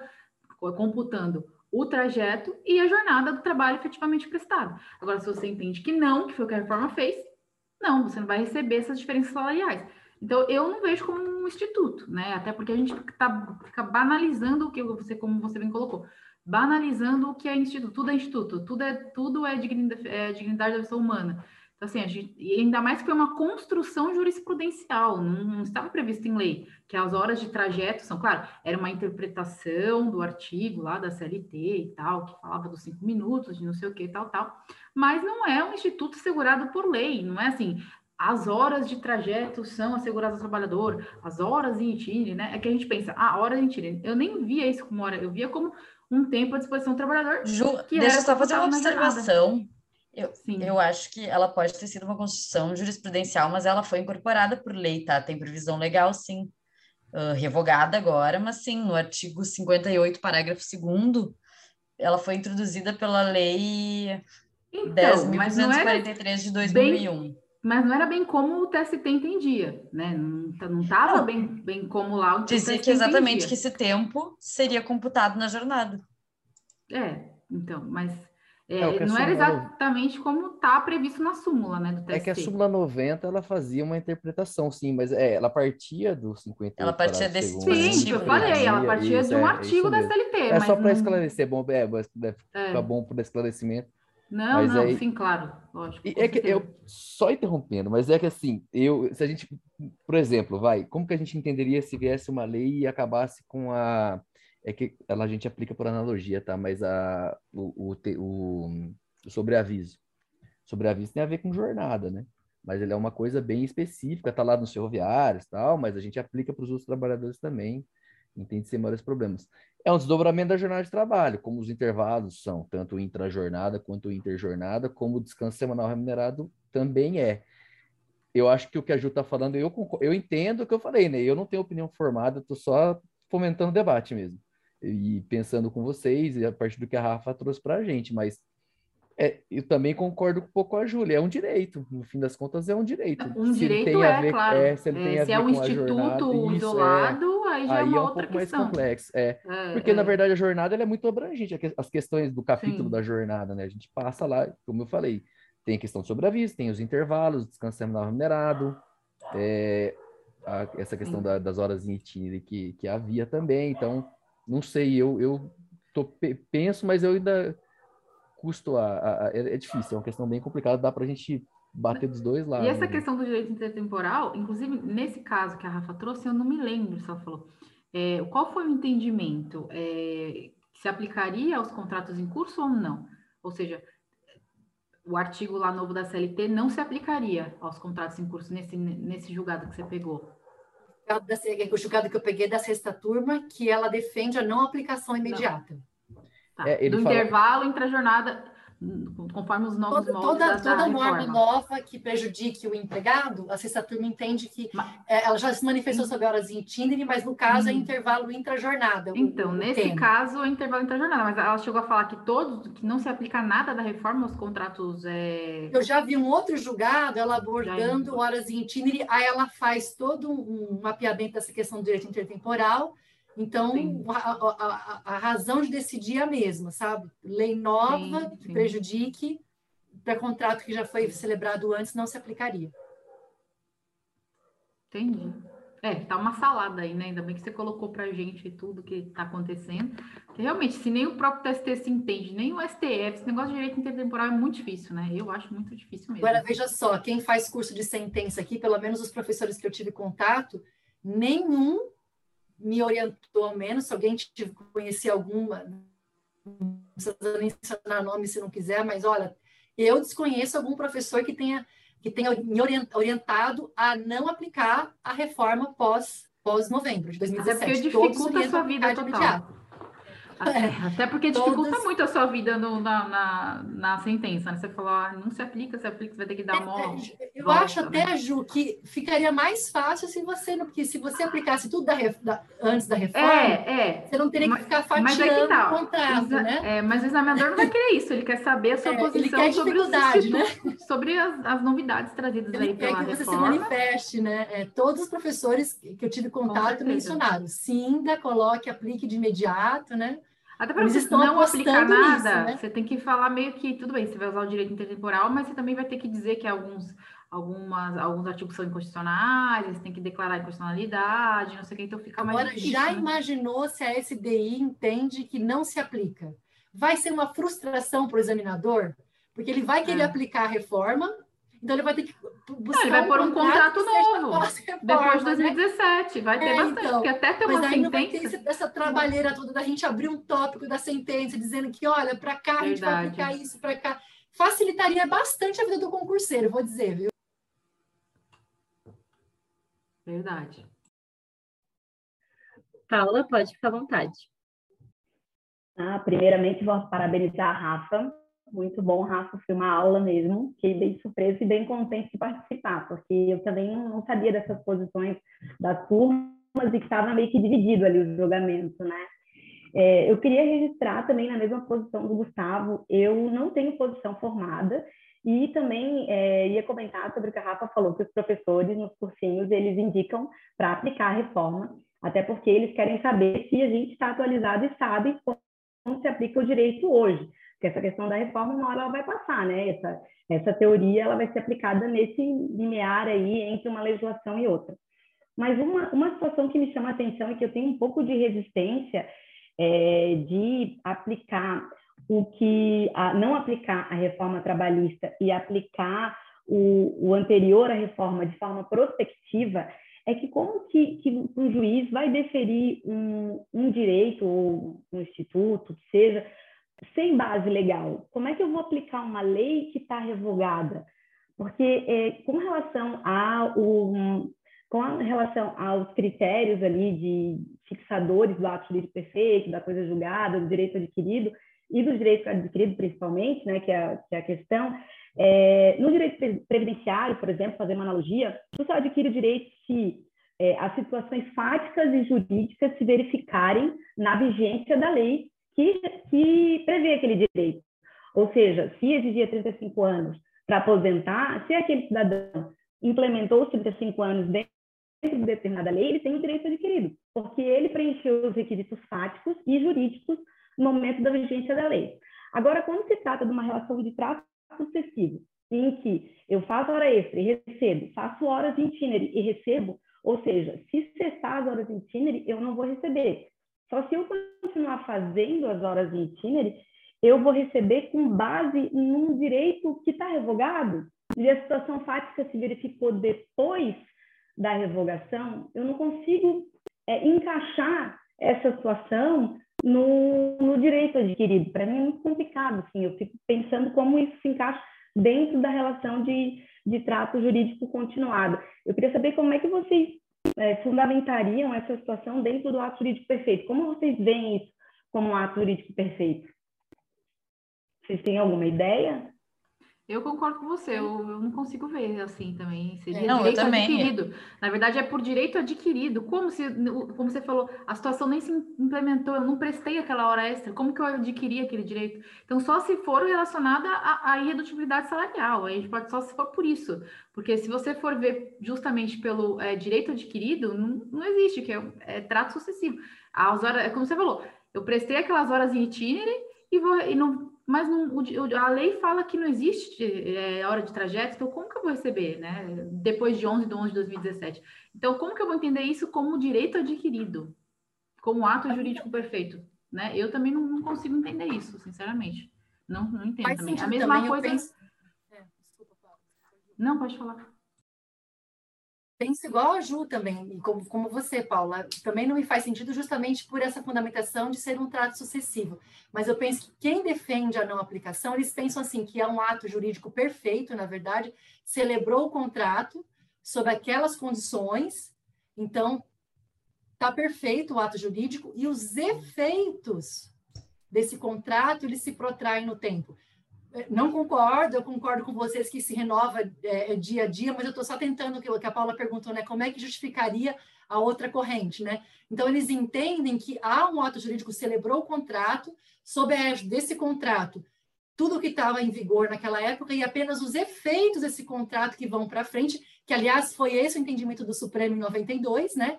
Que não se admite retroatividade mínima, que seria a lei nova aplicar para os efeitos, né? Então, sob essa corrente, elas pensam que apenas são efeitos, e não que o contrato está se renovando dia a dia. Eu penso como a Paula, como a Ju acabou de falar, que o contrato ele está dia a dia se, né, se renovando ali. E não que você fez há, há 10 anos um contrato e só os efeitos estão, estão é, seguindo. Mas eu acho que a fundamentação para defender a outra corrente seria essa, Paula.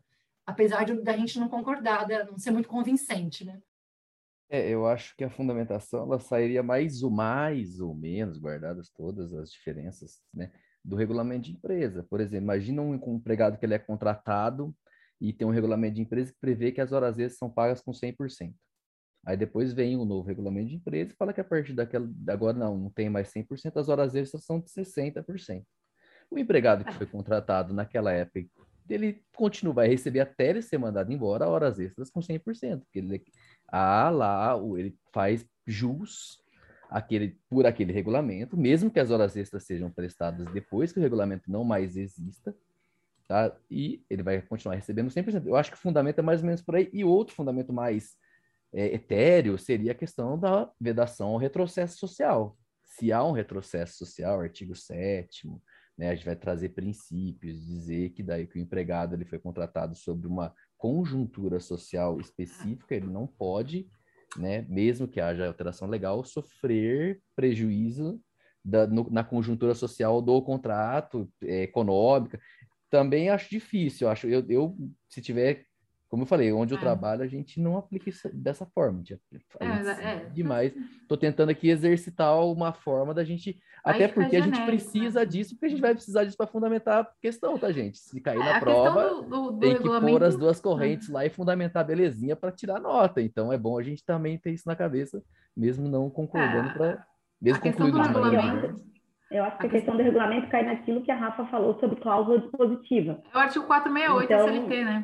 Não, não é uma questão é, legal, né, que, que cabe ao legislador, mas sim que se incorporou o contrato justamente sim, porque foi acordado. Isso, é. Não foi é acordado, mas o, mas foi de livre espontaneidade, por liberalidade. Sim, sim, é. Com base no 468 da CLT, é né? Condição coisa, mais benéfica. Guardado guardadas todas as proporções. Eu falei, né? Não é a mesma, não é a mesma coisa, pelo amor de Deus, não é Não, mesmo. sim, e, e, isso é com base na condição mais benéfica, né? Isso, que é um princípio, exato, exato. e conforme o artigo 468 é mais... da CLT. Isso. Agora, direito à, à, à, à lei à... Sim, não existe, é. né? É, então, não meu... há direito, a, direito de regime jurídico, né? Exatamente, e o 912 da o fundamento CLT principal eu acho que passa por aí, né? Mas É só para a gente ter mesmo a eu... ideia de, de a gente advogar para o diabo, entre aspas, advogar Não, eu, da, da eu forma diria, mais. É, com relação ao que você falou genericamente aí, de, é. de, de, um retrocesso social como um todo. Sim, eu acho que é mais por aí até. Porque você está suprimindo o direito, é. isso é um fato, mas Sim. de que isso com, é,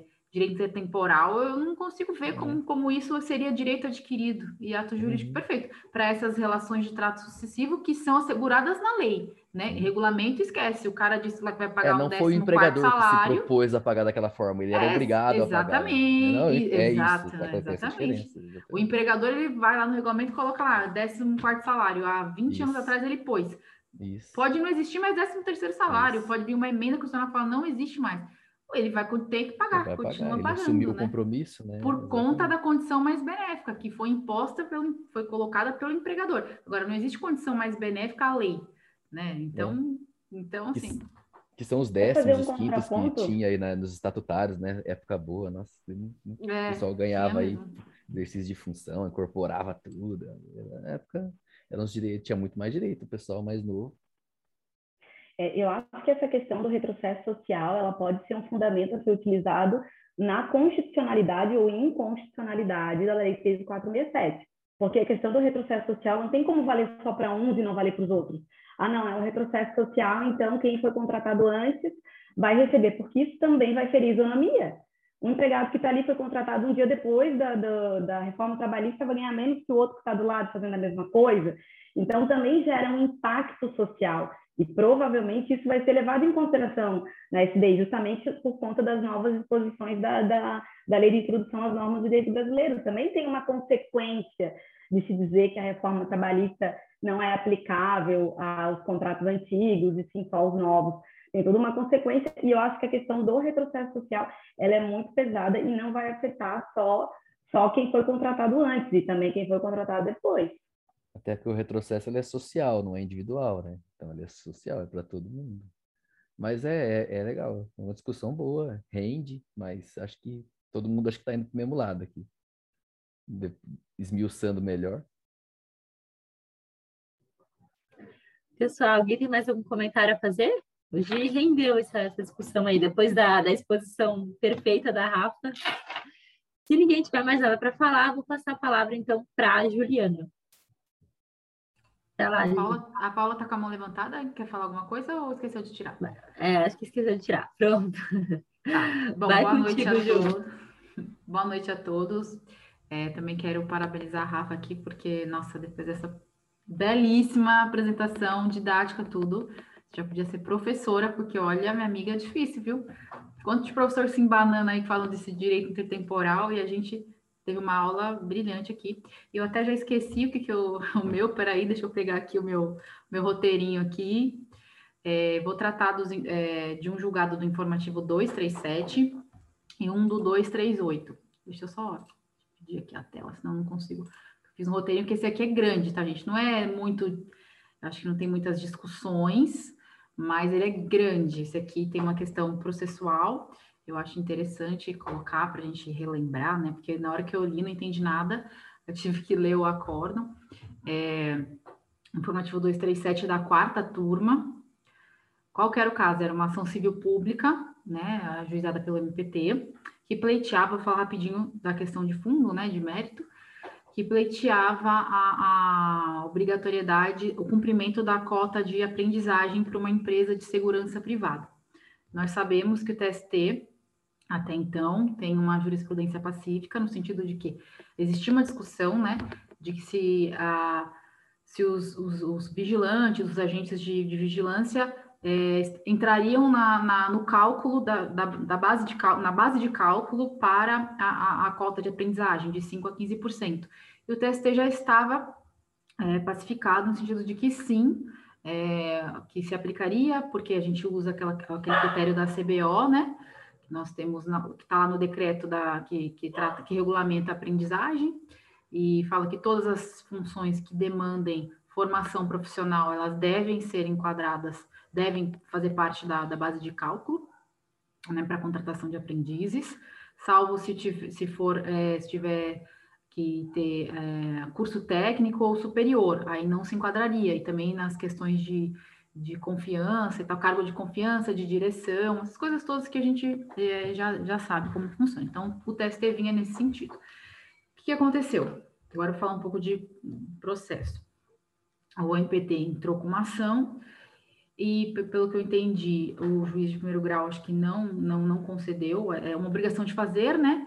O, o, uma obrigação de fazer para essa empresa contratar os aprendizes, é, porque eles não estavam com poucos aprendizes, não estavam cumprindo a cota, exatamente porque não estavam colocando os agentes de segurança e vigilância na, na, na base de cálculo.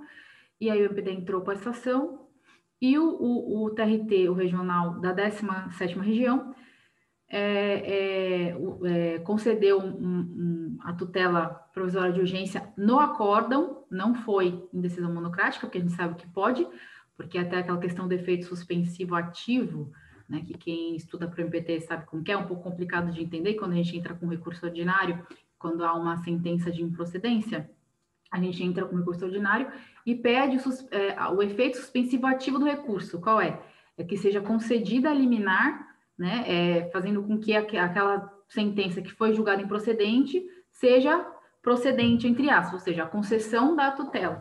Então, ela acaba tendo, um, o recurso acaba tendo um efeito suspensivo ativo, porque quando o TRT analisa, ele concede a tutela, então vai determinar que o empregador faça aquilo que o, que o MPT está pleiteando, aquela obrigação de fazer.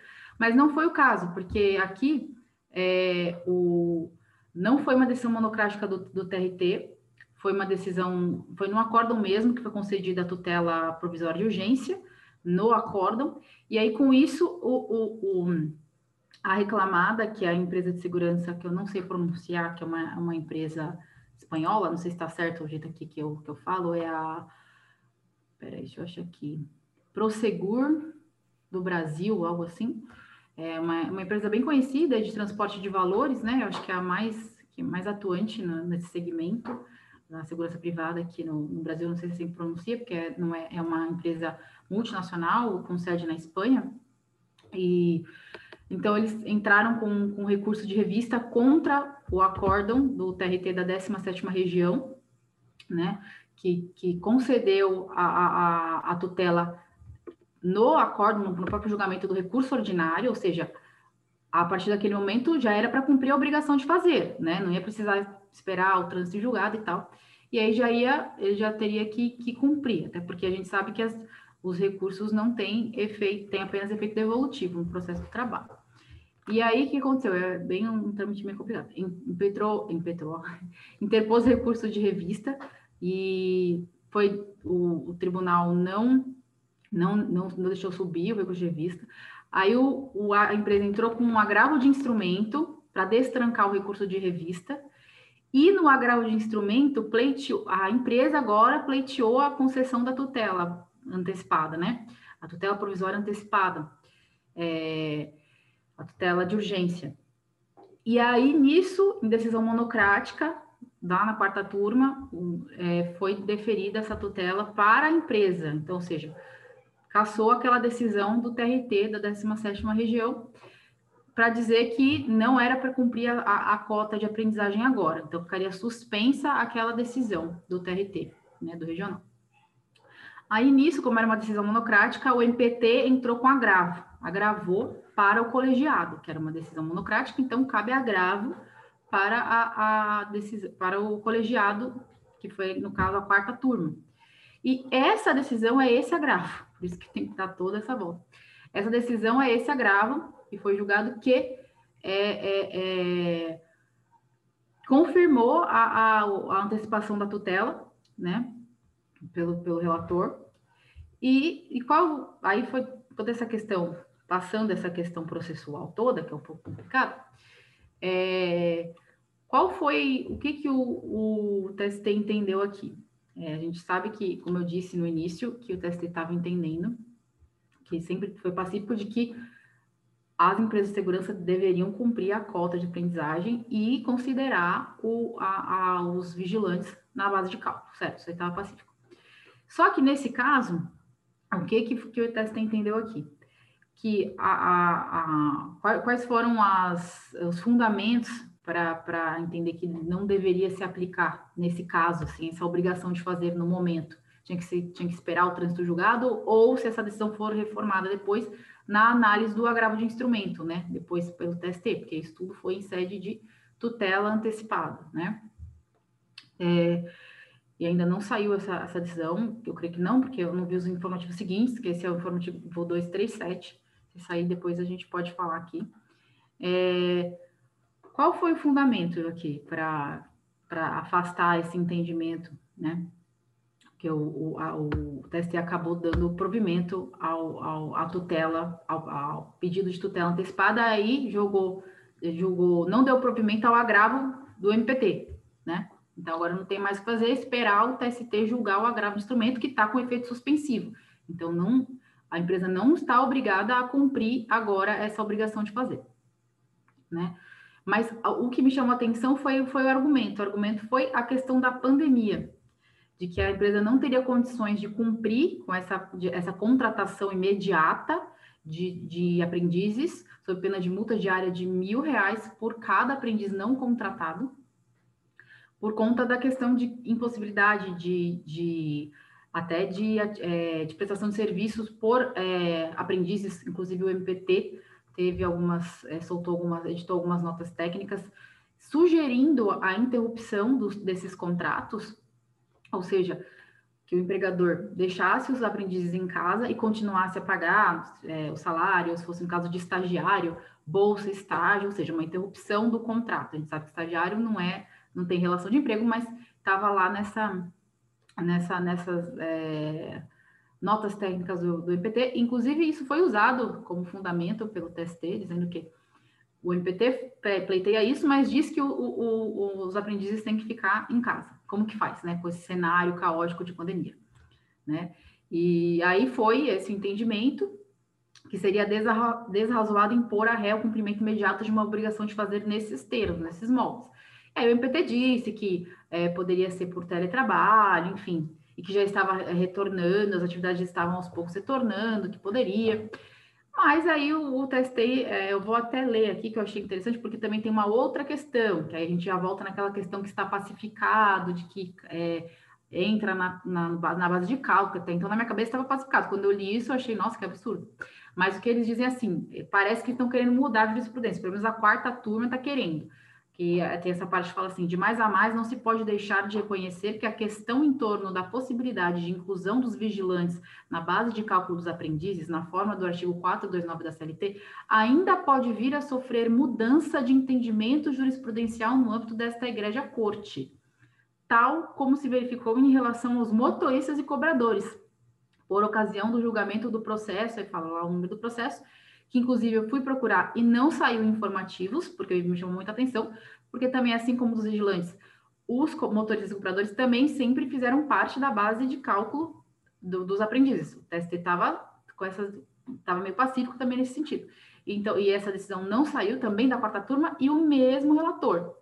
Então, não sei se ele está dizendo que está tá mudando, ele está mudando de pensamento ou se o próprio TST está mudando de pensamento, porque até então o que eu procurei, o que eu pesquisei, era de que se aplicaria. E que até então, por uma questão é, da pandemia, é que teria suspendido essa obrigação. Mas quando eu li isso, eu comecei a achar, será que eles estão querendo mudar? Mas, além disso, é, é, além disso, tem outros, outras, outros argumentos também que o TST usou, né? Inclusive, quando foi analisada a tutela antecipada lá, de forma monocrática, estava é, pendente de julgamento aquele, aquele tema que tratava da abrangência da ação civil pública, que já foi, decidido, inclusive, há pouco tempo, né, que a questão do artigo 16 da Lei 7347, né, tava, ela estava é, pendente de julgamento pelo STF, é o tema, deixa eu achar aqui, porque eu anotei, mas eu, eu tô, não estou lendo nada, tô falando assim de cabeça, esqueci alguma coisa, esqueci, ah, deixa eu achar aqui, acho que é 1075 o tema, se não me engano, do STF, que julgou essa questão, que julgou inconstitucional o artigo 16, né? E, enfim, aí como estava ainda, e como essa, essa decisão da, do regional dizia que deveria se aplicar a todos os estabelecimentos da empresa, e como é uma empresa multinacional e que tem atuação em todo o território nacional, a empresa estava questionando essa, essa questão. Mas como já caiu por terra isso, mesmo assim o TST manteve é, essa, essa, essa decisão e por hora ficou suspenso. A gente sabe que é, é, as empresas alegam, essas empresas de segurança alegam que não, não dá para aplicar a cota de aprendizagem, porque é, o, a, o vigilante tem que ser maior de 21 anos, trabalhar armado, muitas vezes, que não seria compatível. Mas a gente sabe que a CLT, ela, ela diz que a idade máxima para aprendizagem é 24 anos. Então, você pode, sim, ter lá um vigilante maior de 21 anos que seria aprendiz. Qual seria o problema disso? Né? Então, outra coisa, a Lei 7.102 de 83, que é que, a, que regulamenta os vigilantes, ela não exige uma formação técnica ou superior, apenas um curso de formação é específico. Então, é, acho que seria isso. Deixa eu ver se eu falei quase tudo que estava aqui. Mas não sei se deu para entender a questão processual. Se não, não deu para entender, se eu não falei direito, podem perguntar que eu falo de novo. Se eu lembrar de mais alguma coisa, eu falo, mas acho que seria mais ou menos isso. Quem quiser pode falar, pode falar. Acho que o Gustavo foi primeiro. É, não, só para complementar, eu peguei, eu tratei de uma questão muito parecida com essa, né, primeiro grau, inclusive é, é interessante, eu acho que o, o, fundamento, a questão de você da impossibilidade de contratação no período da pandemia foi é, coincidentemente, inclusive aquela a ação com o pedido liminar, ela da empresa, ela entrou é, na época que a pandemia realmente estava, porque ela sofreu uma, ela estava na iminência de sofrer uma multa do Ministério do Trabalho, né, por não cumprir a cota, e ela foi em março, que acho que foi a época que até se declarou aqui no estado de São Paulo, a fase roxa, que é que os casos subiram absurdamente, enfim, a fase mais crítica da pandemia nesse ano, e, e, realmente, e a gente acabou deferindo a tutela, a gente entendeu por bem deferir a tutela, porque é, ficou claro que naquele momento específico, o cumprimento da cota, você contratar aprendizes era praticamente impossível, porque é, a, o começo, principalmente, do início dos trabalhos de um aprendiz, ele tem lá, inclusive no decreto, a determinação de que haja um funcionário para coordenar isso aí, a empresa estava praticamente, principalmente na questão administrativa, que era onde estavam alocados a maioria dos aprendizes, estavam todo mundo em teletrabalho, então havia sim uma razoabilidade para fazer, mas depois até em, em, sentença, lá em mérito, a gente disse que já não, não perdura, depois lá já em outubro, setembro, a gente entendeu que já não perduravam mais aquelas condições e que ela tinha que cumprir com a determinação. A gente, no fim das contas, a tutela serviu para suspender o prazo que o Ministério do Trabalho tinha dado, que o auditor fiscal tinha estabelecido para a empresa, e ela tinha que, a gente até colocou um prazo lá de 30, um prazo razoável de 30 dias para ela providenciar o preenchimento das cotas, porque ela estava ela tinha que ter 30 aprendizes, ela não tinha nenhum, eu acho, um na, na época, mas o que, me, o que eu achei um pouco engraçado, até na hora que a Ju falou, foi a questão que eles falaram que a possibilidade de, de mudança do entendimento jurisprudencial com base no julgado dele mesmo, né? É, ele, eu mesmo tô julguei de forma diferente e posso mudar o tudo. Eu fiz é. questão de olhar lá qual era esse julgado. É, na quarta turma é o mesmo relator. Não, é, o mesmo eu, relator. Eu, eu, nem sabia que era o mesmo relator, mas assim, só falar, ah, a gente Sim. já decidiu de maneira diversa, então o TST pode ter. Pô, é igual aquela história que às vezes a gente cai naquelas pegadinhas, tipo, ah, conforme entendimento jurisprudencial reiterado desta corte, entendemos de tal assim. Você fala, meu, mas não era É só o cara. Entendimento. Até discuti isso no grupo uma vez, cara, mas sou eu que estou errado, mas parece que não era isso o entendimento que prevalecia e tá falando aqui que é. é a, gente então, a gente tem que tomar, tomar muito cuidado, cuidado com, com isso, essas, né? É, com essas cascas era de bananas aí. Era a quarta turma, lembra, Gustavo? Isso, isso mesmo. Esse também é da quarta turma. Isso, é. boa para fazer isso. É. Esse também é da quarta turma. Eu acho que foi a Rafa que respondeu, inclusive, eu falei, ó, gente, não era isso assim. aqui, não era isso aqui que prevalecia, não tinha nada disso que ele está falando. Aí, né? Ah, não, é Mesma isso mesmo. Né? né? E, e o que você falou, é, o que você falou da pandemia, lá dos, dos, efeitos da pandemia e dar um prazo e tal. Inclusive o MPT também a, aventou isso nesse julgado que eu tô, que eu tô falando, que eu tô tratando, eu tinha esquecido de falar isso. E para dizer que somente então aquela decisão, essa liminar, só, só valeria enquanto durasse os efeitos da pandemia. E o TSE disse que não, disse que vai ficar assim até ser, ser que é uma concessão de uma tutela. Então, ela vai ficar uhum. pelo CPC, ela vai ficar ali até uma nova decisão, decisão que venha revogá-la, ou até o trânsito em julgado. Ou seja, é. qual, qual é o efeito dessa decisão? Eu acho que está até certo, né? Porque você não sabe quando a pandemia vai acabar. Sim, sim, então, como que o TST diz? Ah, tá bom, você vai ficar. Até porque não foi esse o único fundamento. Né? Pelo, que, pelo que eu estou entendendo aí, ele está dizendo que ah, isso é até controverso, porque inclusive quanto aos motoristas, o TST já está mudando a jurisprudência e tal, sendo que eu não vi nenhuma. Mas assim, posso ter passado despercebido, realmente pode estar mudando, né? Não sei. Ou é só a jurisprudência da quarta turma mesmo, é um outro tribunal que a gente né, tá vendo aí, enfim. Mas é, o, o TST disse que não, que, que é, essa decisão seria mantida, né? E mesmo que acabasse a pandemia, enfim, acabassem os efeitos da, da pandemia, ou até que a decisão fosse é, modificada. Enfim, quando vai ser, não sei, que agora o TST vai analisar o agravo de instrumento e já analisar o recurso de revista, né? Provavelmente, eu acho que esse, esse agravo de instrumento vai realmente destrancar o recurso de revista, porque você já concedeu uma tutela dessa, enfim, eu tenho quase certeza que vai. E aí vamos ter aí um recurso de revista e provavelmente talvez ele entre no mérito e fale que realmente não se aplica mais. Mudamos a jurisprudência não. e pode excluir da base de cálculo ali os vigilantes, os motoristas, os cobradores, vai põe um bolo todo, enfim, né? Mas é, é, é, isso, é mais ou menos isso daí a decisão. E acho que é só isso mesmo. Acho que a Paula quer falar agora. É, não, só pensando de novo em quem está ouvindo, gente, por enquanto, enquanto não houver nada diferente e específico, prevalece o que a Ju está falando, tá? É, tem que cumprir cota de aprendizagem, incluindo todo mundo, Sim. salvo os casos de gerência lá, que é o que está é bem no decreto. Você é, põe no CBO. Não tem nada de mudança, não, por hora. Você, você, entra no site lá do CBO, você coloca CBO, aí você, eu já fiz isso, aí você coloca lá a, a, a, atividade, aí vai, ele vai dizer que se precisa, se entra na base de cálculo, ele diz, eu não sabia, lá no uhum. site. Então é fácil você saber.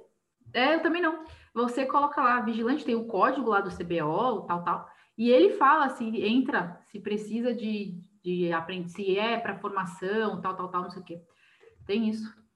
Então, até então, é assim que, que, que está sendo feito. É a jurisprudência pacífica até agora. Né? O que eu queria complementar, o que a Ju está falando, que eu acho bem interessante, até em razão dessa decisão do TST, e talvez uma mudança de posição aí da quarta turma, que muitas vezes fica isolada né, em determinados, determinados assuntos, é que o MPT, ele defende, quando a gente fala em MPT, né, ele defende muito a aplicação do decreto 9579, que regulamenta né, a condição do aprendiz, e uma das exposições que tem no regulamento, que eu acho bem interessante e que eu conheci faz pouco tempo, é o artigo 66, que ele fala justamente quando há, quando é, quando há impossibilidade de cumprimento é, da cota de aprendizagem, né, em relação a determinadas profissões. Porque tem empresas terceirizadas que trabalham com vigilância, por exemplo. E às vezes é muito complicado realmente cumprir a cota com vigilantes entre 21 e 24 anos pode realmente haver uma real impossibilidade de cumprir a cota é, diante dessa, dessa restrição né, de cargos. E, e, também considerando que não é inviável, é, numa empresa de terceirização, que todas as pessoas do administrativo sejam é, aprendizes para cumprir a cota. E o que eu acho bem interessante é que o artigo 76 ele fala, ele resolve esse problema, né? Então não, nem precisaria muitos debates em relação à cota, porque a empresa que ela tem dificuldade de cumprir, ou seja parcialmente ou totalmente a cota, ela pode firmar um termo de compromisso com o Ministério do Trabalho e, e, e para que o aprendiz ele realize essa parte prática nas entidades concedentes de experiência prática do aprendiz, seja em órgão público ou em outras entidades que concedem. É claro que não é qualquer empregador que, que fica contente em pagar para um aprendiz não trabalhar para ele trabalhar no órgão público. Mas essa seria uma saída até com relação à função social da empresa. Porque se ela está empregando um número considerável de empregados, ela não é uma microempresa, ela não é uma empresa de pequeno porte, são empresas excluídas né, da observância da cota, então ela que faça esse ato, esse termo assim, e, e cumpra, nem que seja parcialmente na empresa e parcialmente no, no órgão público. É, são esses dois argumentos, né? Primeiro que não, não, não vai, é, foi o que eu falei, que a aprendizagem é até os 24 anos, então não se sustenta isso. Ah, essa profissão não pode ser exercida por aprendiz. Primeiro que pode. Segundo, mesmo que não possa, o que você falou, né? Você pode, é, tem atividades realmente que, que não dá, enfim.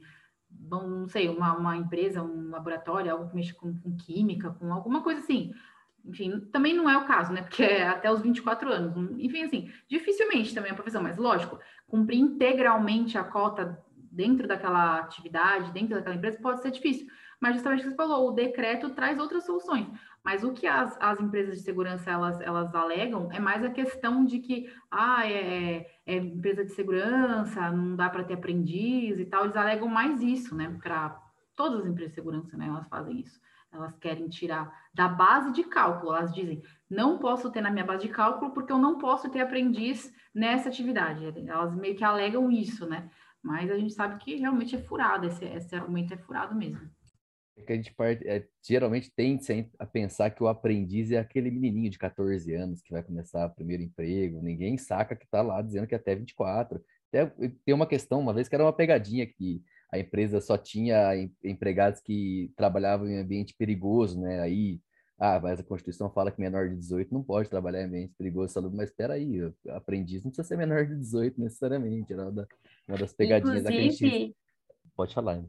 E, né, inclusive, se for é, aprendiz com deficiência, nem se aplica esse limite também de 24 anos, né? Claro que nesse caso, eu, aí mesmo que eles não querem colocar, né? Se não querem colocar aprendiz, talvez não queiram colocar pessoas com deficiência, mas enfim, pode concluir, Gustavo, porque aí depois eu. Não, era isso. É que essa é tendência isso? que a gente tem de pensar que o aprendiz é sempre um menor de é. idade, é. porque a Constituição fala que a partir dos 14 a gente tem aquela ideia de que é um menor, uma criança, né? Uma pessoa muito nova e que não tem experiência de trabalho, enfim, que não é o caso. É, é, que tinha esse termo menor aprendiz, né? E aí ficou muito, muito ligado a essa questão mesmo, né? De, de jovem mesmo.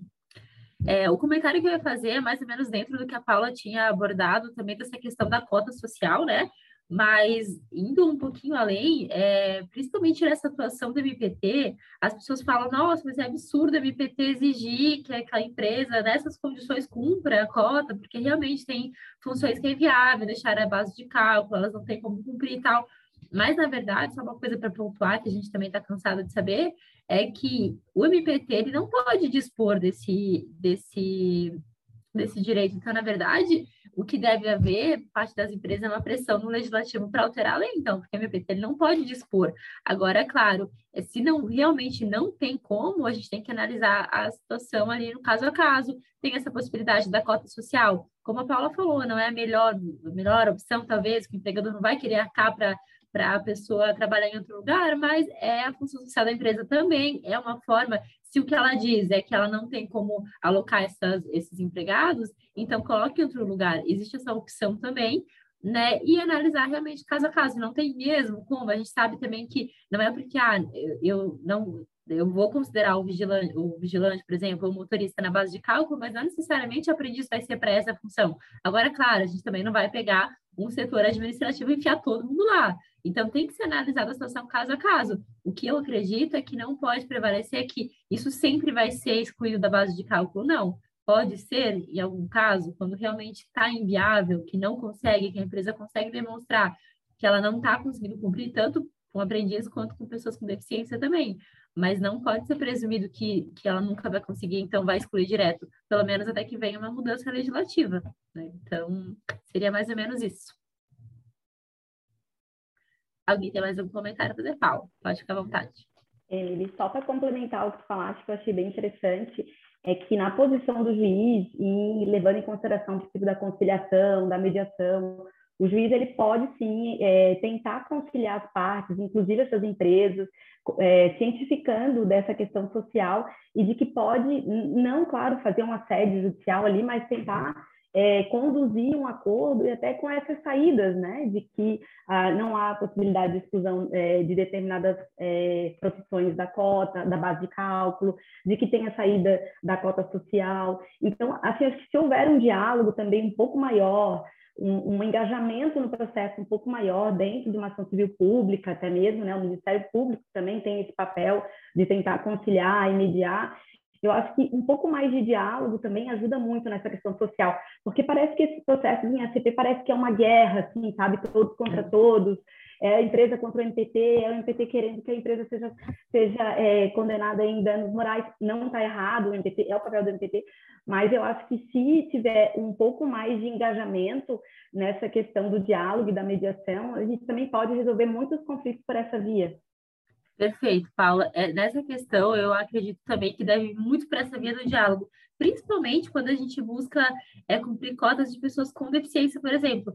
Inclusive, eu sei que não é exatamente o caso do que a gente tratou aqui, né? Mas essa questão de pessoas com deficiência, para mim, essa questão do, do diálogo, de tentar uma, uma solução negociada é ainda mais forte, até para não causar o preconceito dentro do preconceito. Então, as empresas vão querer, às vezes, deficiências, pegar né, pessoas com umas deficiências mais leves, para, ah, tá, vamos cumprir aqui e deixar realmente de atender aquelas pessoas que realmente estão precisando, com deficiências mais acentuadas. Então, é importante né, a empresa realmente estar consciente de que tem essa função, né, e que é bom para todo mundo, enfim, né, dialogar nesse sentido de que o MPT não poderia abrir mão também, não é que ele está ali maldoso, querendo que a empresa se vire a qualquer custo, mas é que é uma situação realmente é, delicada, e assim como em qualquer atuação do MPT, mas acho que principalmente nesses casos é importante a gente ir por esse lado também, e numa posição sempre equilibrada, né? Sempre com razoabilidade também.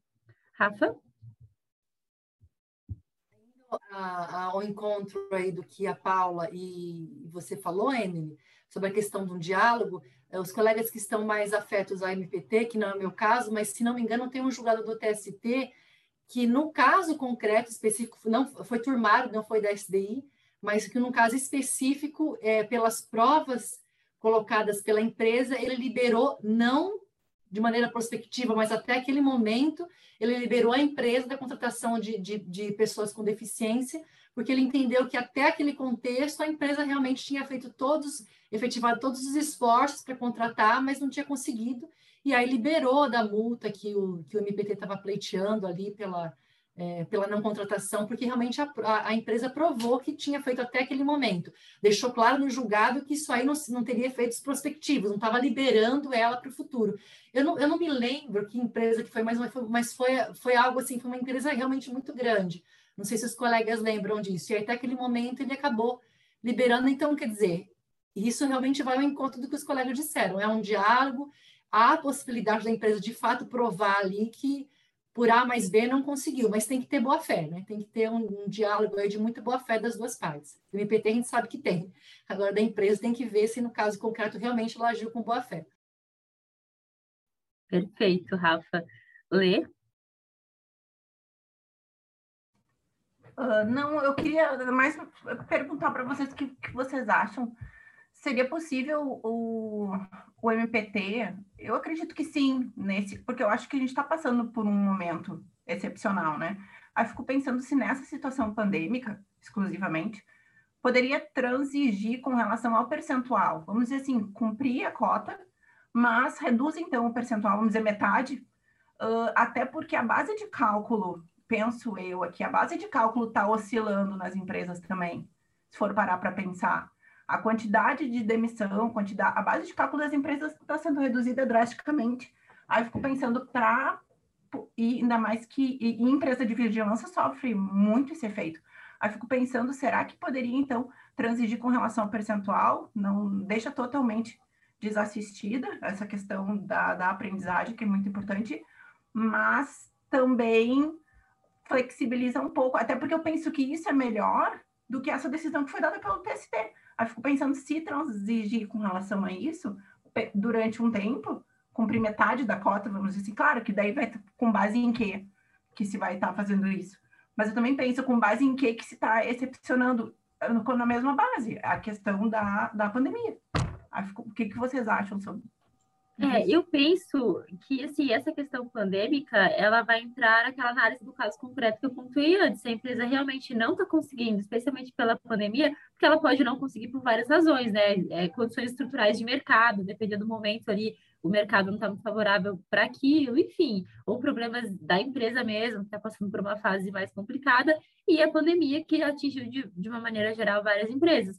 Eu acredito que sim, poderia, mas essa questão de transigir nesse aspecto, eu acho que é sempre muito delicada e é realmente uma análise casuística, porque o que o MPT pode né, com mais facilidade é negociar nessa parte dos aspectos formais, dar um prazo maior, então, para que a empresa atenda, é fazer algo escalonado, ó, vai atender é, em tanto tempo determinado percentual, é, e depois então vai aumentando à medida que até o, o próprio efeito da pandemia vai né, melhorando, com vacinação tudo mais. Então, acredito que isso seria possível. Não falar, não, então tá, então agora na pandemia só vai cumprir tantos por cento, mas realmente trazer algo mais escalonado para tentar. Eu acho que a questão é sempre tentar estimular, porque se falar, não, então tá, reduzir para 2%, a empresa vai, então tá, só vou cumprir isso, não me esforçar. Agora, se trazer algo escalonado, ela vai tentar. Se não der, ela vai chegar de novo no, né, na, na ação e vai falar: olha, realmente não estou conseguindo, né? Cumprir até onde dava, agora não deu, porque, enfim, a pandemia ainda persistiu, a situação ainda está muito complicada, enfim. Mas é sempre nessa análise do caso concreto, né? Mas agora, de antemão, já falar que pode, por conta da pandemia, eu acho eu mais. Eu pensei, na verdade, na verdade, eu não expressei bem, transigi sim, mas no curso do processo, no curso dessa ACP. Até que, por quê? Porque tutela de urgência, a gente está diante de uma tutela de urgência, não de decisão definitiva. Então, durante uhum. a tutela, até porque a tutela pode ser alterada a qualquer momento.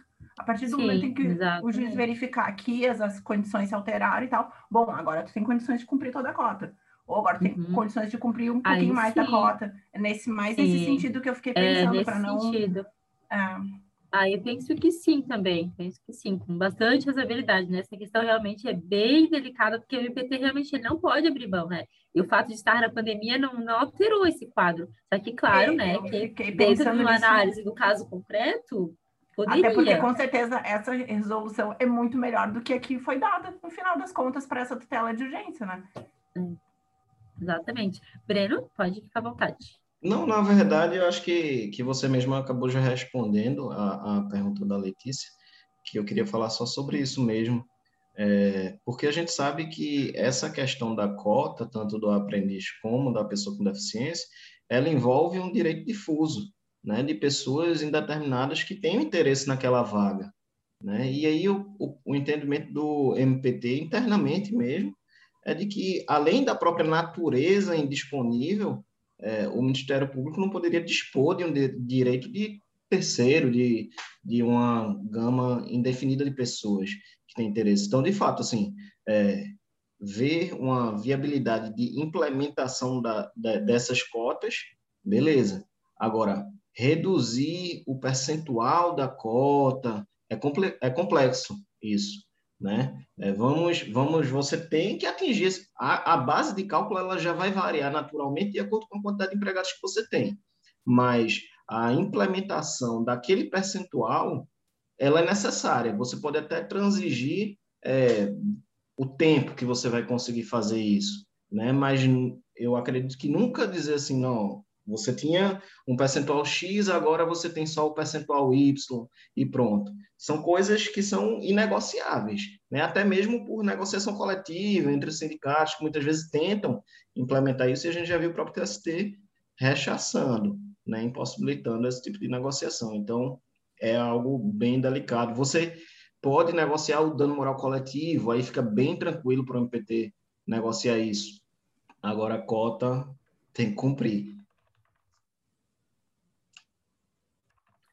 Ju, manda bala. É, eu também ia falar isso que a Emily falou, é sobre, enfim, mais outra coisa que eu também acho que não dá para reduzir a cota, né? É, sim, realmente, nesse caso específico, tinha um TAC, né? E o, o MPT fala isso, que era, o TAC era de 2016. Não sei porque o MPT não executou o TAC, ele entrou com uma CP, mas aí é o procurador que decide, né?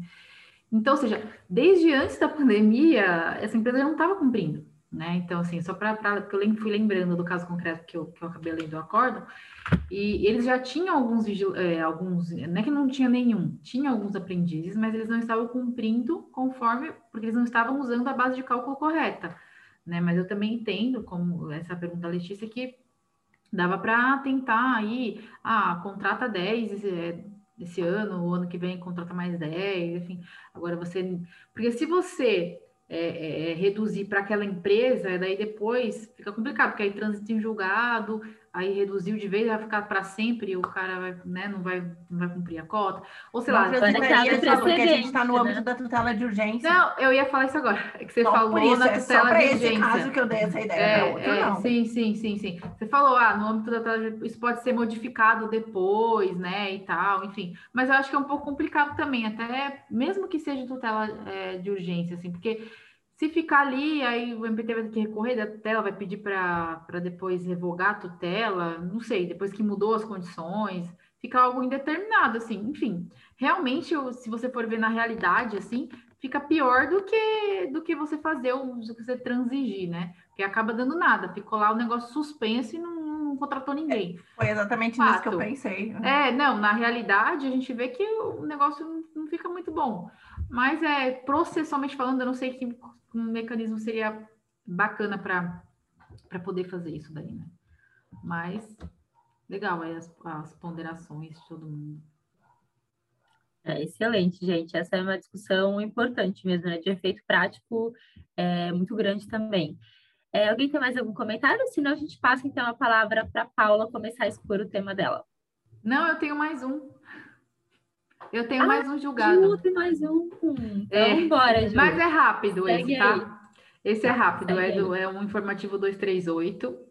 É, é até um tema, nem vou falar muito, porque já foi muito bem explicado aqui, no, acho que foi no, no informativo 234, que foi até o Gustavo que falou, sobre a sucumbência recíproca, e aquela questão de pagar honorários e tal. Foi uma decisão da quarta turma, que aí ele falou a diferença entre é, sucumbência parcial e sucumbência recíproca. Nesse caso aqui, é um entendimento de, diferente, né, do, da, da, quarta turma, achei legal trazer para a gente colocar aí para os ouvintes, que embora seja um caso é, anterior à, reforma trabalhista, é, qual era a situação? Era uma ação anulatória de auto de infração. E foi aplicado aqui, no caso, na verdade, a súmula 219, o item 4 do TST, porque era anterior à reforma, e como não se tratava de relação de emprego, então se aplicavam os artigos do CPC sobre a sucumbência. Mas mesmo que não seja é, é, que não seja posterior à, à reforma que veio e, e, colocou lá a sucumbência e tal, é, para as relações de emprego também, né? Tá, passou a prever na CLT a sucumbência, é, eu achei interessante colocar, porque eu acho que a fundamentação se dá tanto para para as situações após a reforma quanto antes, porque ele diferencia realmente a sucumbência recíproca da parcial. É, nesse caso, era acumulação de pedidos. Então, ele colocou essa, essa distinção. Eu vou até ler aqui, porque acho que está bem, bem. Eu peguei também para ser mais rápido. É, vou ler aqui uma parte do julgado. Oportuno diferenciar sucumbência recíproca de sucumbência parcial de forma a apreciar os encargos devidos sob o prisma do princípio da causalidade, que é coisa que a gente sempre falou aqui, né? Que já foi muito debatido esse tema, por isso que eu não vou ficar me prolongando muito. É, a sucumbência recíproca, consagrada no artigo 86 do CPC de 2015, ocorre quando, pela pluralidade de demandas, ações conexas reunidas, que é o que acontece muito na, nas reclamações trabalhistas, né? Diversos pedidos e tal. É, Ação, reconvenção e acumulação de pedidos, autor e réu em uma mesma relação processual tenham pretensões individualmente consideradas vencidas em sua integralidade. Isso é sucumbência recíproca. Os pedidos, né, são, né, é, na sua integralidade, ou seja, aquele pedido foi julgado procedente, independente do valor que vai ser recebido dele, né, do quanto que foi ali recebido. A sucumbência parcial, por sua vez, se dá quando uma pretensão não é reconhecida em sua integralidade, concedendo o juízo medida mais reduzida em relação ao pedido. Né? Por exemplo, um pedido de indenização por dano moral, que era até o caso lá que o Gustavo trouxe. O reclamante pediu 5 mil e foi, foi deferido 3 mil. Foi julgado procedente ali, foi condenado a empresa a pagar 3 mil. Aí, nesse, nesse julgado da quarta turma, entendeu-se que o reclamante tinha que pagar sobre o que ele perdeu ali, os 2 mil tinha que pagar honorários de sucumbência daqueles dois que ele perdeu. Não, mas o pedido dele era a, era a indenização por dano moral, e não o valor ali em si. Então, esse, o pedido dele foi julgado na integralidade procedente, né? O pedido em si. Então, é isso. Sucumbência parcial, sua vez, se dá quando a pretensão não é reconhecida em sua integralidade, concedendo ao juízo medida mais reduzida em relação ao pedido. na sucumbência parcial, o vencido que deu causa ao processo não é parcialmente sucumbente, mas vencido no todo, pois o acolhimento da pretensão do vencedor, ainda que em medida menor, não altera o fato de que o vencido deu causa ao processo, devendo arcar com as despesas. Então, até o Gustavo falou isso, que eu, agora eu não lembro de cabeça o artigo da CLT que fala da, da, dos honorários sucumbenciais e tal, que fala, ele fala de sucumbência, é, ele fala de procedência parcial, né? Não de sucumbência parcial. Então, estão interpretando errado lá. 791A, o Breno acabou de colocar aqui. Então, assim, achei interessante trazer, porque é o contraponto à decisão que foi que a gente disse aqui, que a gente comentou, mas não sei se os colegas querem acreditar mais uma coisa, mas acho que está um pouco batido, seria mais essa questão do, da, da, causalidade mesmo, de quem deu causa à demanda, esse deve arcar com as despesas do processo, ainda que não seja o pedido, assim, totalmente no quanto, vamos dizer assim, julgado procedente, né? Seria isso, é bem tranquilo. Rafa? Da quarta turma, né, Ju? Então, a quarta e a quinta turma, pela pesquisa que eu fiz, eles entendem que, mesmo na sucumbência parcial, haverá honorários, certo? Que foi isso que você mencionou da quarta, né? Eu não sei a quinta, eu não sei da quinta, eu não vi, eu é, só não, isso, da quarta. Você mencionou a quarta, a pesquisa quarta. que eu fiz é a quarta e a quinta, estão no mesmo tá. sentido. Esse é da sétima. Oi? Esse que eu falei é da sétima, sétima turma. Então, é, eu, eu, eu, digo isso, só também não é, não é de minha. É, é, foi no ensinamento do, do Rafael Miziara, porque ele fala bastante sobre isso, né? ele defende, inclusive, o princípio da causalidade, que o Gustavo já amplamente mencionou, só para dizer a divisão das turmas. Lá, a sétima está pensando dessa forma, e ela é vanguardista nisso, e a quarta e a Sim. quinta, contrária nessa questão é. da sucumbência parcial o que é, é, bem temerário, principalmente quando se trata de danos morais, né? Como é que você vai é, mensurar danos morais e, a, é, e até mesmo a questão da liquidação dos pedidos lá que tem, ah, se, se o reclamante liquidou e, colocou, e não colocou por estimativa, então o juiz está obrigado aquilo e se ele, ele pediu mil de hora extra e lá no cálculo lá deu, deu 500 reais, ele vai ter que pagar honorários também de sucumbência, porque ele pediu mil ali e foi, enfim, uma coisa absurda, porque tem cálculos ali, né? Tem a fase de liquidação e tal. Então é um pouco complicado mesmo. Eu acho totalmente absurda essa decisão, mas né, o TST tem que, a SDI tem que dar uma pacificada, né? Ela fala que a única turma que está fazendo essa diferença entre sucumbência parcial e recíproca é justamente a que você fez menção, Ju, da sétima. E essa quarta e quinta contrária quer dizer, vamos ter um embate aí também grande, isso vai chegar para a SDI. Era só essa complementação. Legal, obrigada. Perfeito, Rafa, obrigada. Esse tema a gente debateu exaustivamente né, em encontro recente, mas é 234. É bacana mesmo. Né? É, é quem quiser voltar lá no informativo 234. Foi nesse. É, isso aí foi uma grande discussão e realmente bem esclarecedor. O Gustavo, né? Sim, é, trabalhou bastante isso, foi excelente mesmo. Se ninguém tiver mais um comentário a fazer, então a gente pode passar a palavra para Paula. Manda bala, então, Paula. então, eu escolhi tratar sobre um acórdão do informativo 238. Ele é da sexta turma, originário do TRT de Campinas. É, ele trata substancialmente sobre é, indenização por danos morais e dispensa sem justa causa e acusação de ato ilícito via WhatsApp. Então, é, eu escolhi porque justamente, embora seja um acórdão turmário da sexta turma, ele trata de um tema atual que são as comunicações no ambiente de trabalho, né? Essa questão dos aplicativos de conversa, eles estarem dentro do âmbito trabalhista também, assim como todas as áreas da nossa vida. E essa questão de utilização da ferramenta de comunicação WhatsApp para a despedida do empregado se isso poderia ou não ser motivo para gerar dano, a indenização por danos morais. A gente está vivendo agora um momento excepcional de pandemia, né, em que houve a intensificação do teletrabalho e a utilização dessas ferramentas de comunicação à distância, e elas são utilizadas não só no meio é, privado, mas também como no meio público, está sendo muito bem utilizada na parte de citação, intimação, isso bem regulamentado já o próprio CPC ele tem uma legislação, ele foi emendado agora para que se dê preferência às citações e intimações né, pelos, pelos meios é, telemáticos. Então, é, é, uma, é uma situação assim nova no TST. Por isso que foi reconhecida a transcendência jurídica, em razão da peculiaridade da controvérsia. No caso, a sentença, ela condenou o réu por danos morais por, duas, por dois fundamentos, é, baseado em duas causas de pedir.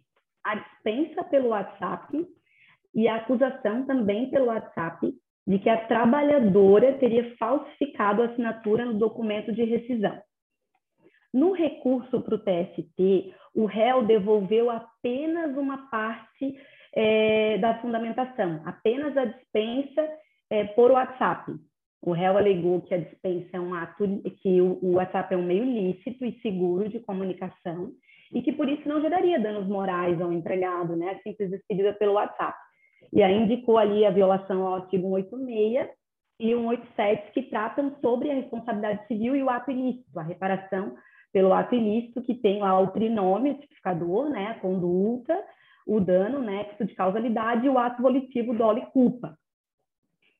O TST, primeiramente, ele assentou o seguinte, que havendo dois fundamentos autônomos para desconstituição do julgado, ou seja, a dispensa para o WhatsApp e a acusação de ato ilícito também pelo aplicativo, a desconstituição de um só, ou seja, aquele que foi devolvido, a dispensa por WhatsApp, não teria o condão de reverter a decisão. Então, ainda que o, ST, ainda que o TST analisasse as razões recursais, subsistiria a causa de pedir que também deu origem aos danos morais. Então, teoricamente, não teria utilidade o, o recurso analisado. Mas ainda assim ele entrou no mérito em razão da relevância da matéria. E ele assentou o seguinte, que o TRT, na análise dos fatos, porque o TRT ele é um órgão que vai definir, que vai fechar os fatos, ele confirmou a sentença não por ter utilizado o WhatsApp como meio para dispensa, mas sim pelo conteúdo da mensagem. E o conteúdo da mensagem dizia, abre aspas, bom dia, você está demitida, devolva as chaves e o cartão da minha casa, receberá contato em breve para assinar documentos. E o TST, analisando esse conteúdo da conversa, disse o seguinte, que não se ignora que as partes no contrato de trabalho, em decorrência da boa objetiva, aí essa parte sou eu que agrego, é, há é, deveres de cortesia e consideração. No entanto, não veio para o processo o contexto em que essa mensagem foi dita, porque é só um texto fechado, não há um contexto. E nas relações interpessoais, o TST deixou ciente que é necessário que seja explicitado, explicitado o cenário em que se deu essa mensagem, porque é, assim como é importante o que o locutor fala, é importante também o que o interlocutor absorve. Então, como ele encara a mensagem. E o réu, entanto, não trouxe para o recurso de revista o em que se deu. Então, não se pode avaliar se aquela decisão, se aquele conteúdo é violador ou não do, do, da personalidade humana, da dignidade humana, assim, seja ou não é, danos morais. E, e, aí o réu também alegou que o TRT ele extrapolou na causa de pedir, é, na, na, análise, de, na, na, no limite dos objetivos da lide. Por quê? Porque ele assentou causa de pedir para fundamentar o acórdão em situação diversa da inicial. A inicial disse, quero danos morais. Por quê? Porque eu fui dispensado pelo WhatsApp e porque eu fui acusado pelo WhatsApp de ato ilícito. O TRT, a, a sentença, deferiu por esses fundamentos e o TRT disse, não, de, é, mantenho a sentença porque o conteúdo da decisão é vexatório. Só que, no entanto, o réu, no, no recurso de revista, ou no agravo de instrumento, que fosse aqui, é o que está sendo analisado, ele também não impugnou, ele não se fugiu contra é, a, decisão, o defeito da decisão que extrapolou os limites da lei. Então, o TSE, ele ficou ali, ele manteve a decisão, porque ele não tinha nem, uma, nem por, um, por um aspecto, ou seja, analisar uma causa de pedir, porque a outra subsistiria, e aí não seria o caso é, de é, reverter a decisão, ou seja, pelo, pela questão da impugnação da sentença, do, do acórdão, que extrapolou os limites da lei, porque o, o réu ele não se dispôs a debater isso no recurso de revista. Então, o TST não poderia reconhecer de ofício. esse defeito do acórdão. E, e o que, que, pode se inferir dessa, desse acórdão do TST? Embora ele não tenha analisado ali o conteúdo propriamente, a questão da utilização do WhatsApp como um meio de dispensa do empregado, ele deixa entrever no acórdão que a utilização do WhatsApp por si só como instrumento de comunicação não teria o condão de ofender a personalidade humana. Até porque o WhatsApp é uma ferramenta cotidiana de comunicação de qualquer pessoa e não, não é diferente no ambiente laboral. O que teria que ser respeitado seria que o conteúdo da mensagem fosse cortês, respeitoso, de acordo com os deveres anexos de conduta, da boa-fé objetiva, que deve permear todo o contrato de trabalho, inclusive quando na fase de rescisão. Então, é isso que o acórdão do TRT, ele dá, ele dá essa, essa, esse caminho, ele dá essa luz de que ele é, chancelaria a utilização do WhatsApp como instrumento, entenderia diferente da sentença, né? Que entendeu que o, a dispensa por WhatsApp é, gera dano moral, o TST entenderia diferente, ele não está assente, assente na decisão, mas isso pode ser extraído dessa decisão da sexta turma, e que o que poderia ensejar assim os danos morais seria o conteúdo da, da, da, mensagem no aplicativo e também o contexto, né, em que, aquele, em que aquela mensagem foi proferida, não só uma mensagem, uma frase ali que ele fosse analisar sem contexto algum, só um texto, digamos assim, sem contexto. Não ensejaria também, não seria prova suficiente, digamos assim, para condenação em, em danos morais. E o que eu achei bem interessante desse julgado é que leva à reflexão de outros aspectos, né? É, a utilização do WhatsApp como meio para concessão do aviso prévio. Porque se for, se for analisar sobre o ângulo da, da, da validade do ato, ou seja, conceder o aviso prévio por meio do WhatsApp, de acordo com o artigo 487, não há, a, a lei não, não, não estabelece uma prescrição legal de como deve se dar o aviso prévio. Ela não, ela não estabelece que deve se dar por escrito, presencialmente, ela não tem esses aspectos formais que devem ser observados. Então, na minha ótica, a sessão do aviso prévio, ainda que pelo WhatsApp, é válida, porque é um meio idôneo. E aí só basta que o conteúdo da mensagem ele é, observe que não, que não viole a dignidade humana, né? Daí seria uma questão de danos morais, não seria com relação à nulidade, porque eu acredito que isso não macula a validade do ato, e que tenha a ciência inequívoca do empregado. Isso sim seria um requisito para que, porque o aviso prévio ele é receptício, né? Tem que ser recebido é, esse aviso pelo empregado para que ele seja válido. Aí sim eu acho que afetaria a questão da validade é, do ato. E, inclusive, eu até já respondi uma questão dessa numa das provas, numa do, dos simulados dissertativos, e eu fui nessa linha, assim, de que eu acredito até que o, ter, o, ter, o termo de rescisão de contrato, como não há mais necessidade de chancela é, sindical, ele possa também ser realizado pelo WhatsApp, nada impede, principalmente se for um teletrabalho, se uma relação à distância, né? Ou se o empregado mesmo não quiser se dispor até o ambiente de trabalho, ele pode, de repente, até se poupar disso, não está mais fazendo parte daquele quadro, né? Ele pode, ele pode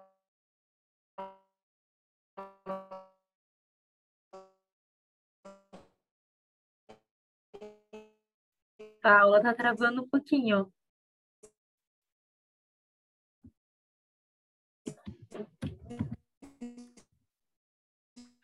Esse.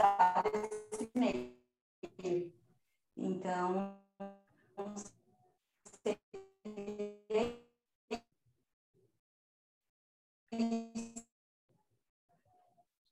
mais ou menos a exposição.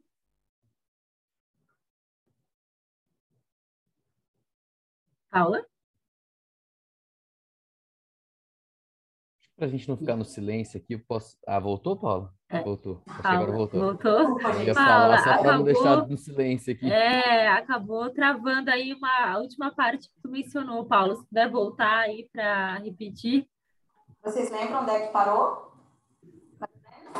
Você estava falando a questão do aviso prévio por WhatsApp e tal, que você fez uma prova e que você entendeu nessa lei de que não, é, não, tem, não tem nenhuma tá vedação. TRCT.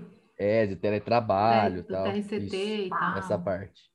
Então tá, então tá bem no finalzinho. É, é mais uma reflexão mesmo, isso não está no julgado, tá? Essa questão da validade do ato ou não, a validade da dispensa. O que estava sendo, a controvérsia era com relação a, ao conteúdo da mensagem via WhatsApp, caracterizar ou não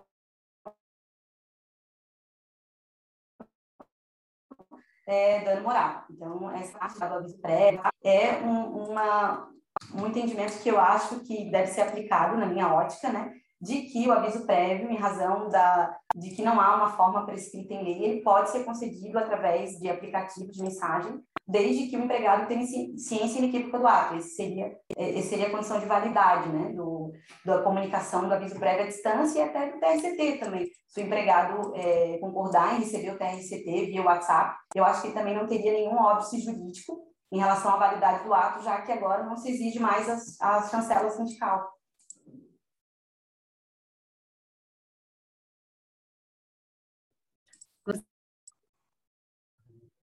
Gustavo, pode fazer seu comentário. Ah, legal, parabéns, Paula, pela exposição. Acho que é um tema muito. Você trouxe todos os elementos, parabéns mesmo. Um tema muito atual, né? A questão de você. O WhatsApp hoje, né? Ele é, faz parte da vida de todo mundo, tanto para a relação de trabalho quanto para a relação pessoal. Ela não. Até a gente se, se verifica hoje citação de oficial de justiça por WhatsApp, processualmente está aí. É uma ferramenta, ela tem que ser usada, a gente tem que obviamente, entender as particularidades, para não que não haja também uso indiscriminado, para a gente não exagere ou para que haja prejuízo, mas ela deve ser usada, a gente tem que aproveitar as facilidades e aquilo que ela traz de bom, aquilo que ela facilita na nossa vida, numa vida em que a gente tudo é muito rápido, tudo é muito instantâneo e as pessoas estão conectadas, né? É, eu acho que não, você negar a, a efetividade e a validade disso é você ir na contramão da história, do que está acontecendo da, da, própria realidade. É, então, eu tendo a concordar, eu acho que não, eu não vejo problema nenhum. Falando especificamente do caso, eu, eu tinha lido esse julgado também, eles, eles não analisaram a questão porque houve, não foi objeto de recurso, né, a questão toda, como você disse, mas eu entendo que é, é possível a dispensa, o que você vai discutir a questão do dano moral é o tom, é o, o tipo de, de palavras utilizadas, é a forma com que foi comunicado, né? O, o, o, tipo da mensagem, se a mensagem foi ofensiva, né? O contexto em que foi feita, a partir daí sim, como qualquer relação, qualquer mensagem, qualquer é, conversa, você pode interpretar a existência de uma lesão ou não para fins de condenação para dano moral. Uma, mas eu queria trazer uma outra discussão que há uma, uma discussão, acho que não chega nem a ser nada muito relevante, mas tem da questão da da validade de conversas de WhatsApp como meio de prova no processo. Né? Há uma certa discussão que isso, isso eu falo pela prática, está é, tá sendo muito utilizado, é, é muito comum você, pelo menos em primeira instância, é bastante comum as, que as partes tragam conversas de WhatsApp para provar determinadas situações, desde, desde eu fiz um processo, me dotei uma sentença ontem que eu consegui, a, ah, o vínculo de emprego foi reconhecido e limitado no, no temporalmente é, por uma conversa de WhatsApp das partes. Ficou dali ficou muito caracterizado de que qual era o período de vínculo e o que havia vínculo e pela conversa que empregado e empregador tiveram ali via WhatsApp, porque as testemunhas não contribuíram muito para a questão, mas o WhatsApp ele, ele resolveu o processo, basicamente. Né? Há, uma, há é, uma, um entendimento de que eventualmente uh, seria uma prova ilícita por violar sigilo de correspondência, o que eu não, o que eu, o que eu não concordo, porque é, o, o, STF já falou que a gravação feita por, uma, por um dos interlocutores é, afasta a ilicitude da, da prova, né, da gravação, então o WhatsApp é a mesma coisa. Se é uma comunicação entre as pessoas e uma das partes traz a conversa a juízo, ela não vejo nenhuma possibilidade de que isso seja considerado ilícito para fins de prova né? É, uma, é um meio legítimo, então é, a questão do TRCT, eu acho que a partir do momento que, que há uma aceitação do empregado, é, a empresa, ó, oh, suas verbas são essas, o TRCT segue em anexo, peço que confirme, né, que dê o seu ciente do recebimento, né? Vejo problema nenhum em aceitar esse tipo de coisa. É, acho que vai muito de bom senso e da forma como, como é tudo é feito, né? Das partes que estão envolvidas, enfim. É, eu, eu acho até engraçado que gente, se, se você vai em restaurante hoje, até comentei com a minha esposa recentemente, se você não tem um celular, você não consegue nem comer no restaurante, porque é tudo por QR Code, né? Seu cardápio é só QR Code, não tem mais cardápio. Né? A grande maioria dos restaurantes hoje, você não tem o cardápio em papel. Se você não tiver um celular para escanear o, QR Code lá e, e ver, você não consegue nem pedir, né? Então, eu acho que a gente não, não pode negar a evolução. É a questão de citação por WhatsApp também, é, acho que tá, tá aí, acontece, né? Empresa, desde que a empresa concorde em ser citada dessa forma, seja uma empresa recorrente, né? Já está até a questão da, da citação por meios eletrônicos, ela já está regulamentada, enfim. E o WhatsApp é mais uma forma de ser feito isso. Eu acho que a tendência é que isso continue e se desenvolva, né? É, mas basicamente isso é os comentários que tinha para fazer. Excelente, Gustavo. Obrigada. Alguém tem mais algum comentário a fazer ou a gente pode seguir? Se for, é, então. Opa. Opa, acho que era a Paula que estava falando, deu uma travadinha aqui. Está travando, Paula.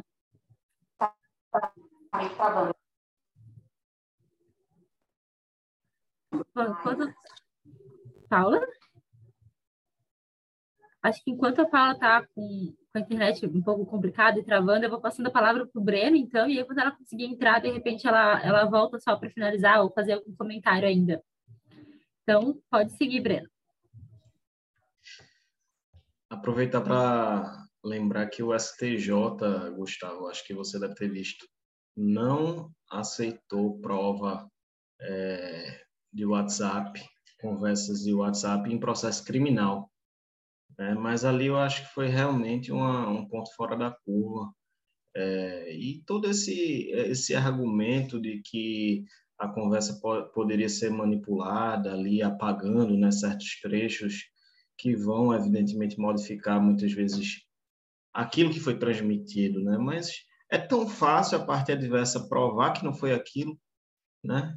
Não sei, no âmbito criminal, que o Ministério Público não faz parte da conversa, a gente pode pensar melhor, mas pelo menos aqui no processo de trabalho eu acho que é bem tranquilo, né? por tudo que você mesmo já disse. Então. Até, só, só complementar, até com ata notarial e tudo mais, né? Dá para a gente né, aproveitar. É, você traz a questão da presunção, você presume que é válido, aí cabe a parte alegar arguinulidade e ela que ela demonstra e há meios para que se demonstre. Agora, você não pode simplesmente porque existe a possibilidade de manipulação, o que é possível em qualquer tipo de prova, você presumir que não, você não possa usar uma ferramenta que como eu mencionei no caso específico e coincidiu, ela muitas vezes ela resolve o processo. Porque ali as partes estão se conversando, de, é, é, elas estão é, conversando sobre a relação de emprego, às vezes elas ali está a, a, chave do que a gente precisa, que muitas vezes as testemunhas não vão poder mostrar para a gente, ou o documento, é, é, são as partes conversando. Né? Até porque hoje em dia as partes estão ligadas já, elas tiram print, já gravam tudo, então, apagando depois, às vezes não, não vai é, inviabilizar, né? E se é utilizado, inclusive, às vezes, para prova de excesso de jornada, é, ou principalmente no trabalho remoto, né, que as partes estão longe, ou para assédio, também poderia ser para isso, né? Então, é isso. É, já tive uma é. questão de assédio moral também, de, é, de assédio moral, porque eu, na casa específica, a empregada era constantemente cobrada por questões de trabalho fora do jornal de trabalho dela. Ela trouxe os prints de WhatsApp com a cobrança do gerente feita nos horários que ela não estava trabalhando, porque o WhatsApp marca a hora das mensagens, né? É, para que ali a gente né? ficou muito bem provar, configurado, né? que ela era cobrada ali por questões de trabalho, ela tinha que ficar respondendo questões de trabalho no momento de descanso de maneira reiterada. Então, também ali, uma questão que às vezes por testemunha seria muito difícil de provar, o WhatsApp estampou é. no processo. É, em ligação, às vezes também seria difícil de, de conseguir demonstrar, né? O WhatsApp está muito fácil, então acho que a gente também tem que ser coerente. Se usa para uma coisa, usa para outra também, a questão da prova. E aí, numa análise casuística, vai inviabilizar, dependendo de como a prova foi produzida, mas não descartar a possibilidade de fazer prova né, através do WhatsApp. Rafa, pode ficar à vontade.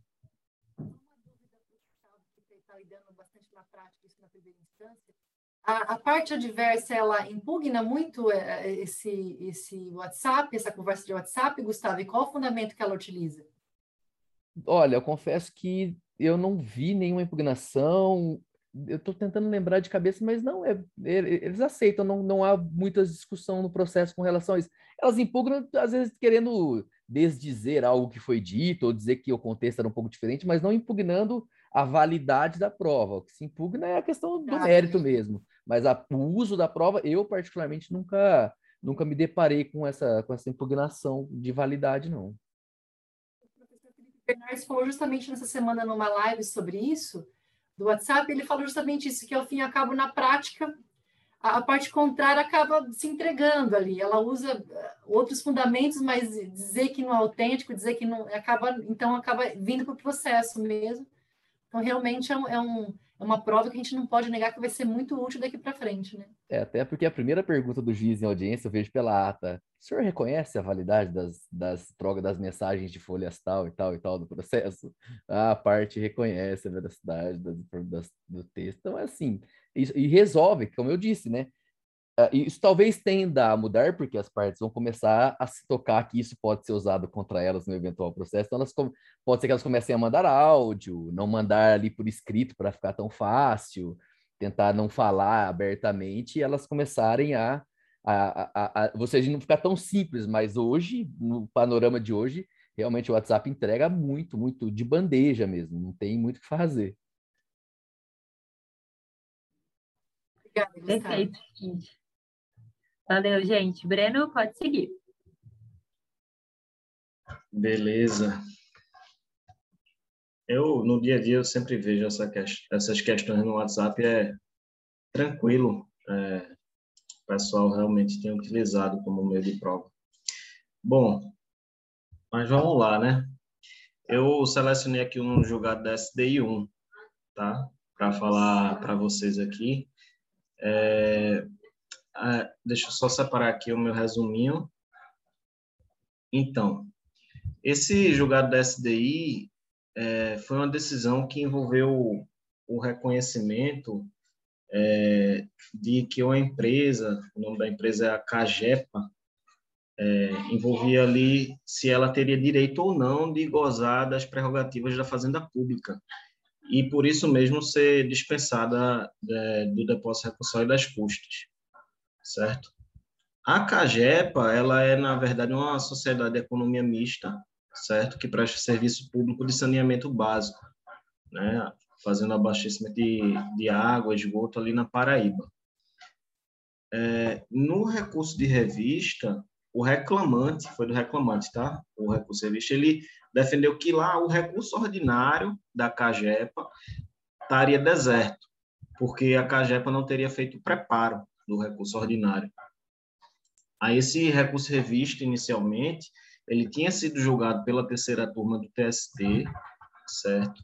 E nessa decisão, a terceira turma manteve a decisão do regional, que havia reconhecido que a CAGEPA, ela sim goza das prerrogativas da fazenda pública, uma sociedade de economia mista, né?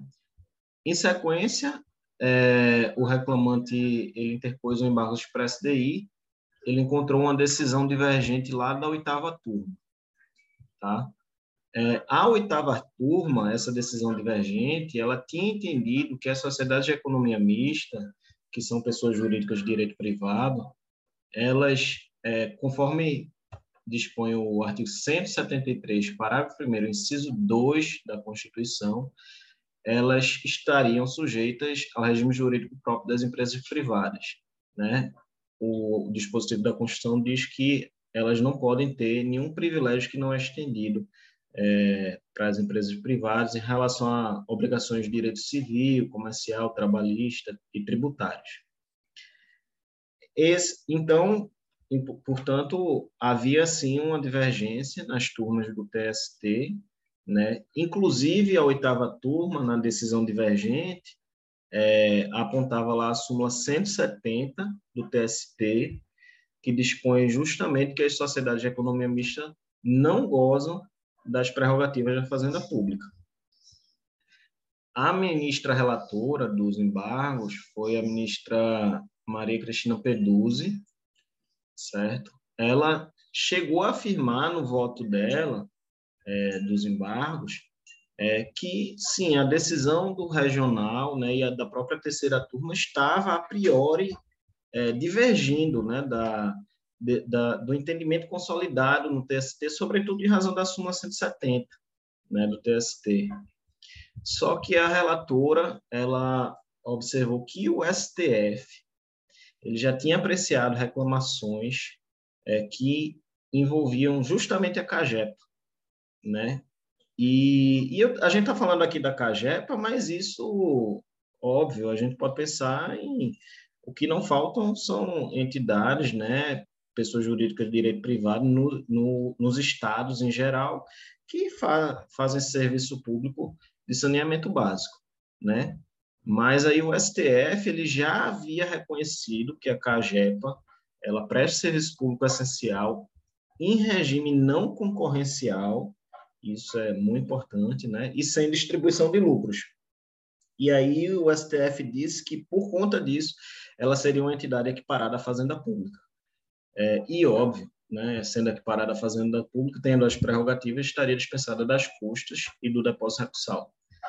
É, aí eu fui dar uma olhadinha na reclamação né, que o STF, uma delas, né, foram várias, teve a reclamação 31632, é, o ministro Alexandre Moraes, lá ele tinha explicado, dentre várias coisas, que há uma imunidade tributária recíproca dos entes políticos, né, dos estados, e que deve ser estendida às sociedades de economia mista que prestam serviço público em regime de monopólio, certo? E por isso é, a CAGEPA não poderia ser obrigada, por exemplo, a recolher custas.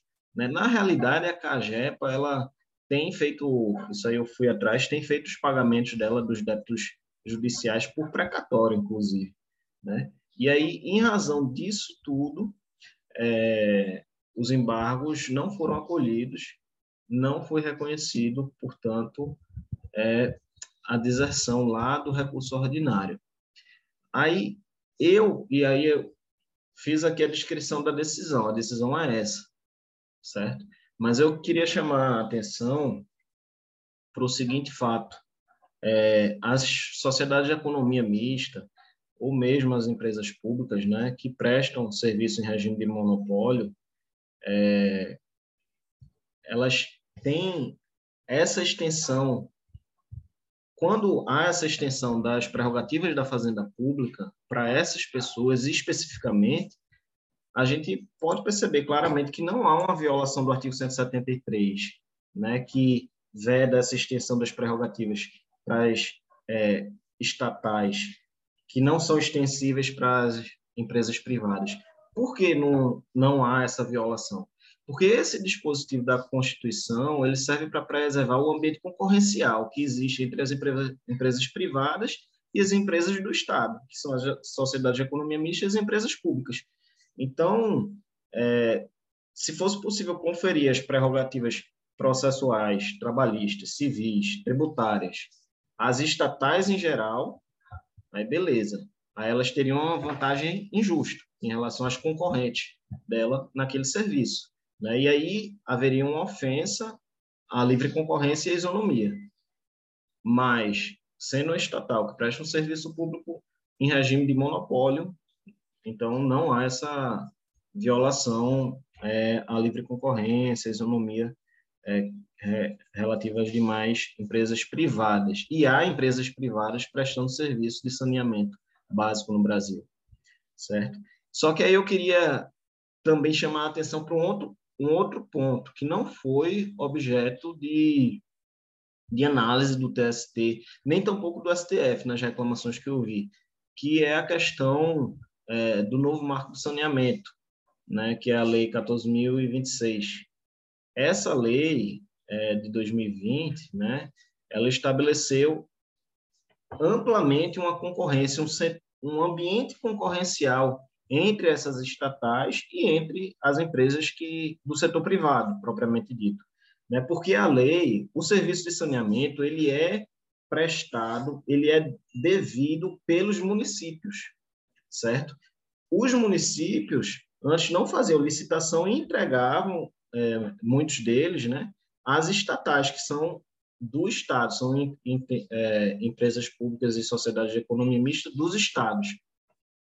É, só que agora a lei, essa lei, ela determina a licitação, tem que haver uma concorrência para que essas empresas estatais elas ganhem o serviço, né, e possam, é, enfim, prestar o serviço. Então, me parece que com essa nova lei há um ambiente de concorrência e talvez isso é, mereça uma reanálise, essa, essas prerrogativas que a CAGEPA possui e talvez outras. Né? No âmbito do TRT 13, lá da Paraíba, é bem tranquilo. Tem, teve um incidente de uniformização de jurisprudência na época do IUG, né? É, que eles disseram a CAGEPA é prerrogativa da Fazenda Pública, mas agora, com essa mudança, essa virada de necessidade de, de licitação, ela está num ambiente de concorrência, num ambiente que não é monopólio, é de, é de concorrência, enfim.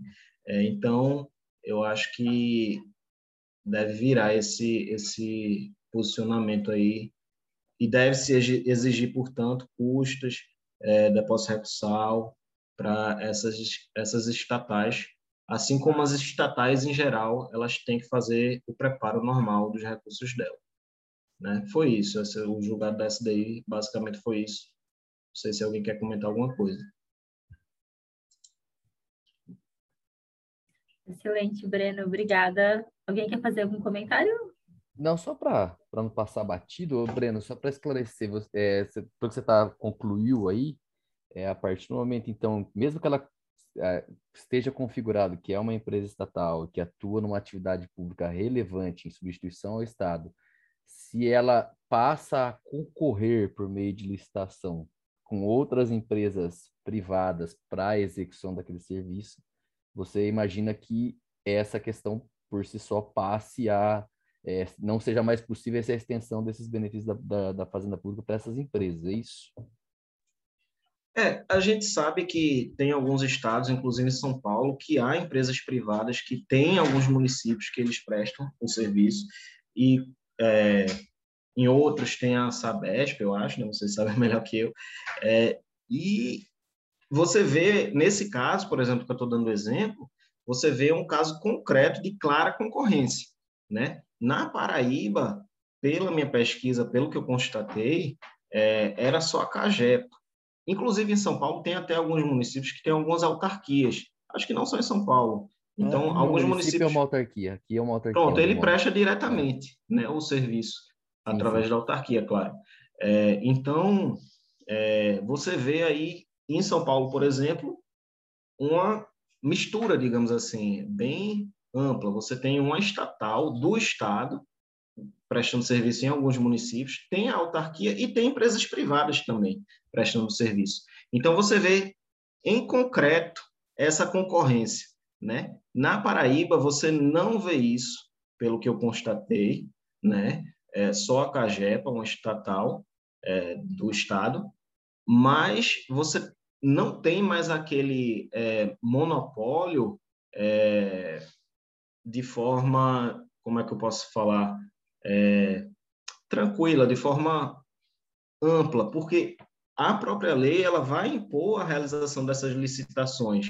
Ela deu um prazo para esses contratos continuarem, mas vai haver essa licitação, entendeu? Ainda que hoje a CAGEP ela não esteja é, é, concorrendo diretamente ali em concreto, mas vai haver a licitação. Então, ela já está num ambiente concorrencial, potencialmente concorrencial, e que me parece que, em virtude disso, as empresas privadas que têm interesse de ingressar ali na Paraíba, né, elas vão começar a disputar um mercado, um nicho de mercado, que é, as, a CAGEPA, evidentemente, ela não deve ser merecedora é, dessas prerrogativas da Fazenda Pública, senão você tem um, um privilégio é, desmedido ali para ela, né, que as empresas privadas, obviamente, não, não vão ter. E não só em relação ao preparo, claro, é, a questão é, da, da, da, do pagamento em precatórios e outras prerrogativas mais que são próprias da Fazenda Pública.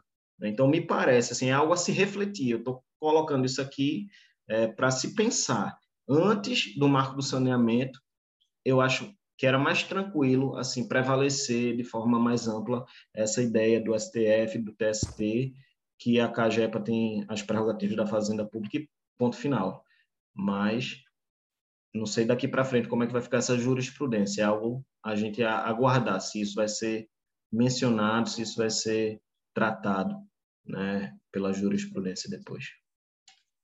É, até eu concordo com você, eu acho que o raciocínio é bem por aí mesmo, até porque eventualmente uma decisão que, que estendesse esses benefícios para a empresa, no caso aí, imaginando a Cagepa, como você está usando no exemplo, é, se ela estivesse num ambiente concorrencial, uma decisão que estendesse para ela esses benefícios, ela seria inconstitucional, porque ela ia lesar o, o 173, né?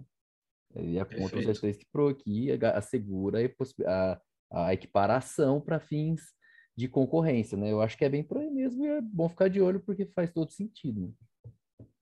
É, vamos ver como é que vai ficar. É, a ideia desse, desse entendimento que é aplicado para outras empresas e para outras situações é a ideia de que aquela empresa, apesar dela ter uma, uma estrutura jurídica de, de sociedade de economia mista ou de empresa pública, ela é a personificação do Estado, ela não atua em concorrência, o serviço é relevante, ela está ali apenas por uma formalidade, ela não é uma, não é o Estado, mas ela atua como se fosse e, enfim, não há, então ela substitui o Estado e atua em serviço relevante, então ela tem as prerrogativas, faz algum sentido, mas aí como você disse, mudando a situação, ela passando a, a, a ainda que potencialmente concorrer com outras empresas, ela já não ela já seria inconstitucional mesmo a decisão que, que transferisse para essas prerrogativas.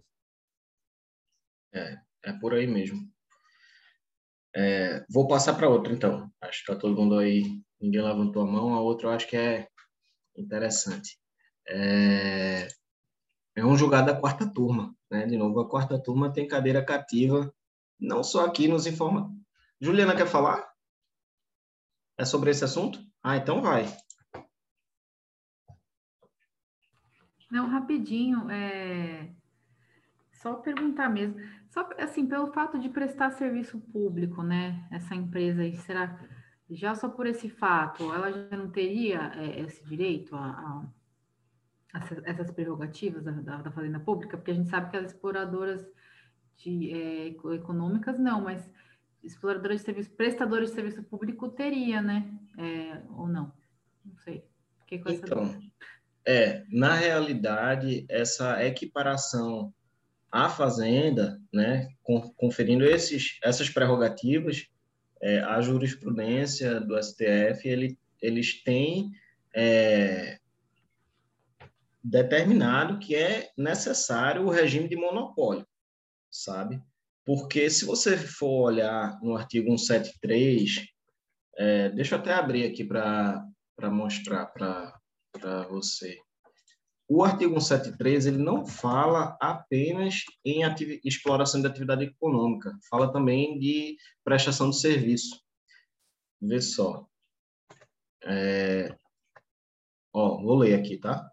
Ressalvados os casos previstos nessa Constituição, a exploração direta de atividade econômica pelo Estado só será permitida quando necessária aos imperativos de, da segurança nacional ou a relevante é, interesse coletivo, conforme definido em lei, Aí, a lei, aí isso aqui é o parágrafo primeiro. A lei estabelecerá o estatuto jurídico da empresa pública, da sociedade economista, de economia mista e de suas subsidiárias que explorem atividade econômica de produção comercialização de bens ou de prestação de serviços, dispondo sobre, aí no inciso 2, a sujeição ao regime jurídico próprio das empresas privadas, inclusive quanto aos direitos e obrigações civis, comerciais, trabalhistas e tributários.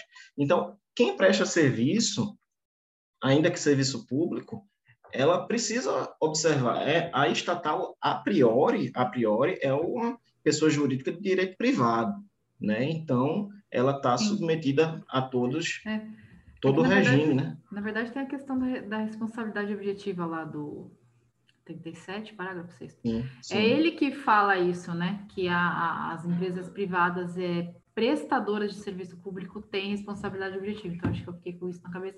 Mas realmente, não, não necessariamente uma empresa que preste serviço público, uma, uma pessoa jurídica de direito privado, que preste serviço público, vai ter todas as prerrogativas da Fazenda, que eu fui pela, pela, por essa redação, porque já que existe essa responsabilidade objetiva, será que não teria alguma coisa a ver assim?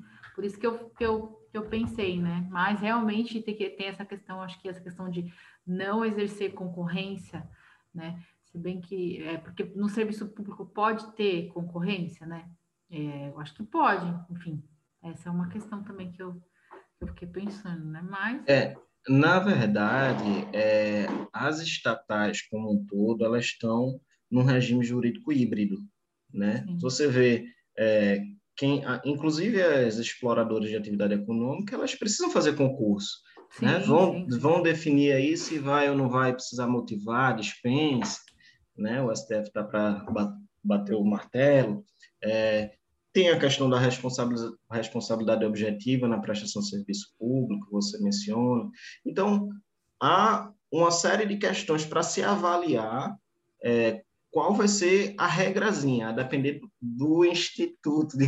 É, vou... Só para confundir nossa cabeça também, né? Só para a gente é. ficar mais. É tanta coisinha.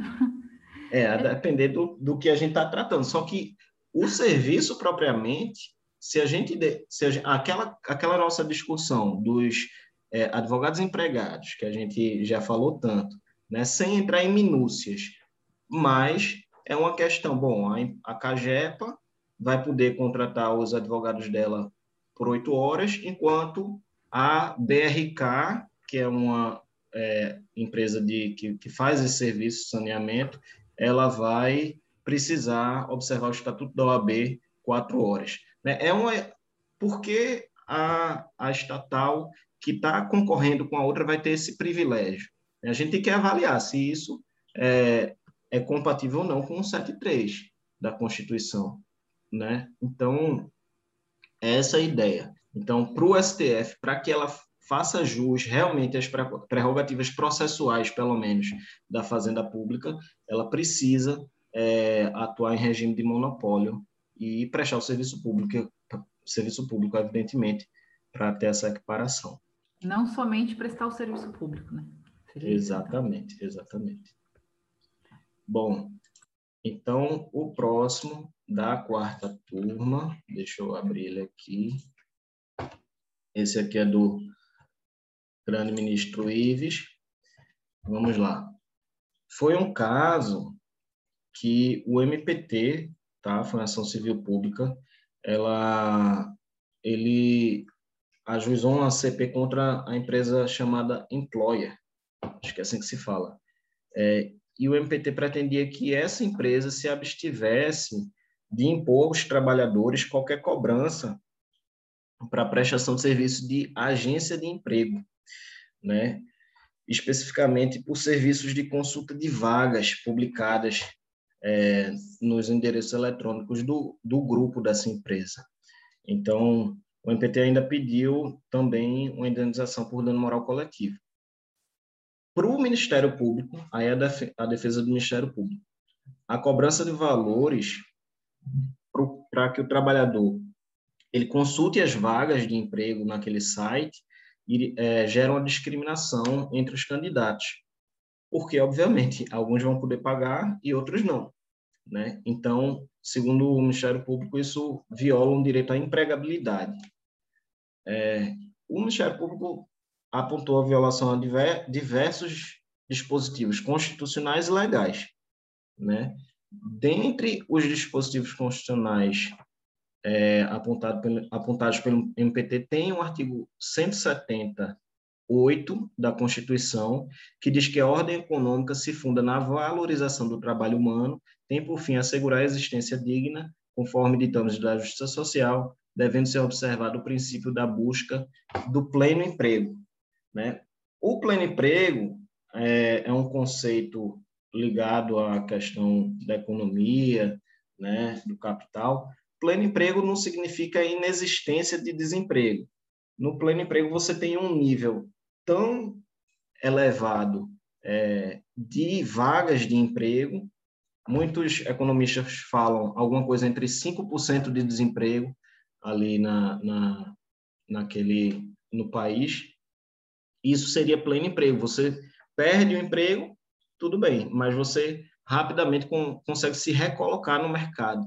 Isso que é uma ideia de pleno emprego. E a Constituição, ela de fato, ela diz que o, a busca pelo pleno emprego é um princípio da ordem econômica, né? E aí o MPT diz que há essa violação a, a esse princípio quando uma empresa ela, digamos, cerca determinadas vagas de emprego e diz que só vai ter acesso e vai poder mandar um currículo e vai poder se candidatar a essas vagas se você pagar é, um valor para acessar tais vagas.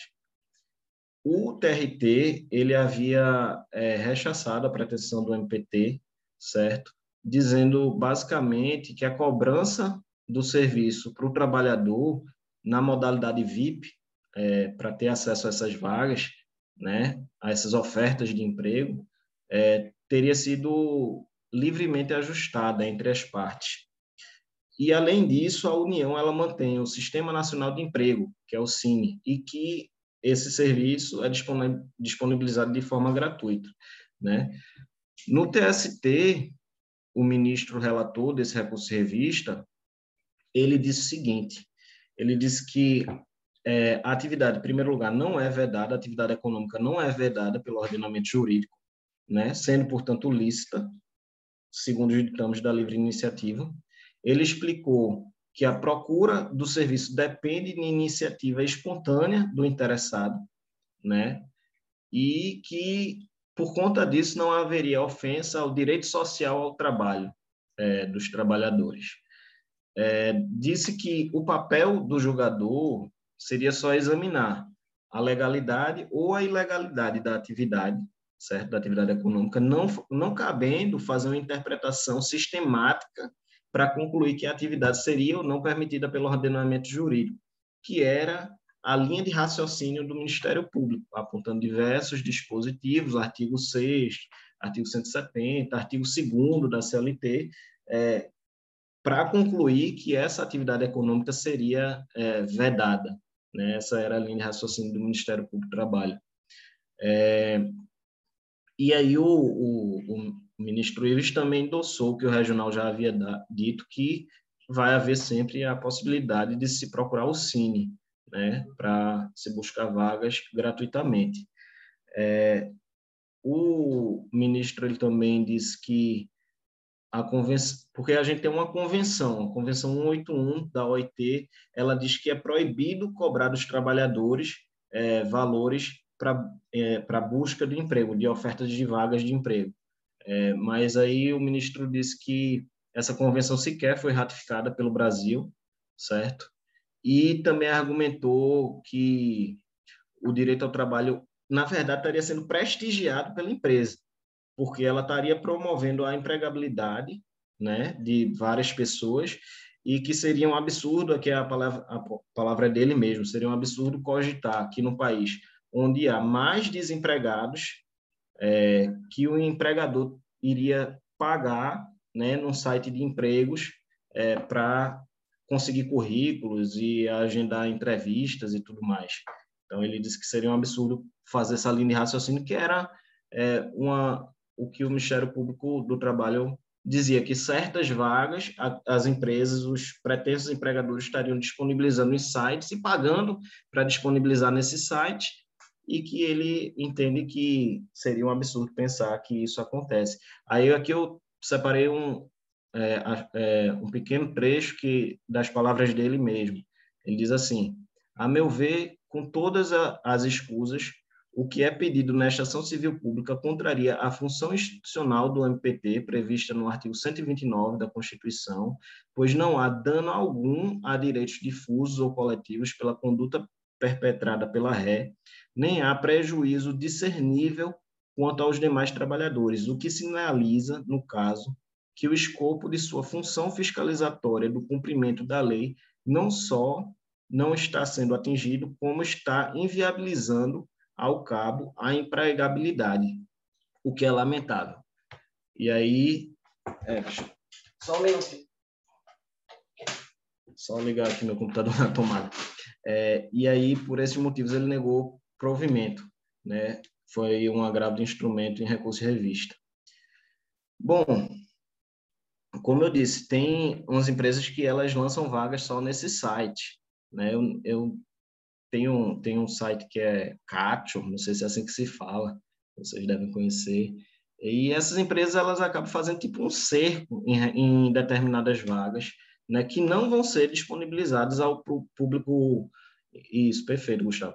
É, que essas vagas não vão ser disponibilizadas ao público em geral no Cine, né, ou em outro local, no jornal, eventualmente. E, e aí, assim, ainda que se conclua, eventualmente, é, pela licitude da atividade, também me parece que, independente de ser lícita ou ilícita a atividade, é, me parece que há sim um dano de natureza difusa né, aos trabalhadores que não vão poder pagar para ter acesso a essas vagas. O Ministério Público é, entende que isso é uma discriminação, como eu havia dito. E aí eu lembro da questão do, do painel sensorial da Souza Cruz, né, que ali o TST, naquele caso, que tinha os provadores de cigarro, né, o TST disse que aquela atividade da Souza Cruz é uma atividade ilícita por não ser vedada, né, no ordenamento jurídico, mas reconheceu a existência de, é, do dano moral coletivo e deferiu o dano moral coletivo, embora lícita a atividade. Então, me parece que há, sim, um dano. Não sei se seria o caso de reconhecer a ilicitude, mas a quantidade de pessoas que são é, é, impossibilitadas mesmo de acessar essas vagas é relevante. É, mas eu ainda tenho dúvidas se realmente deveria se reconhecer a licitude dessa, dessa atividade econômica, porque, querendo ou não, é, como o Ministério Público do Trabalho disse, é, há uma discriminação para acesso a essas vagas. Mas, enfim, vai lá, Gustavo. Eu tô, eu tô raciocinando ainda. Confesso que eu levantei a mão aqui, mas vou, vou tentar só para, de novo, fomentar o debate. Eu, eu, confesso que eu já, já tinha visto a decisão.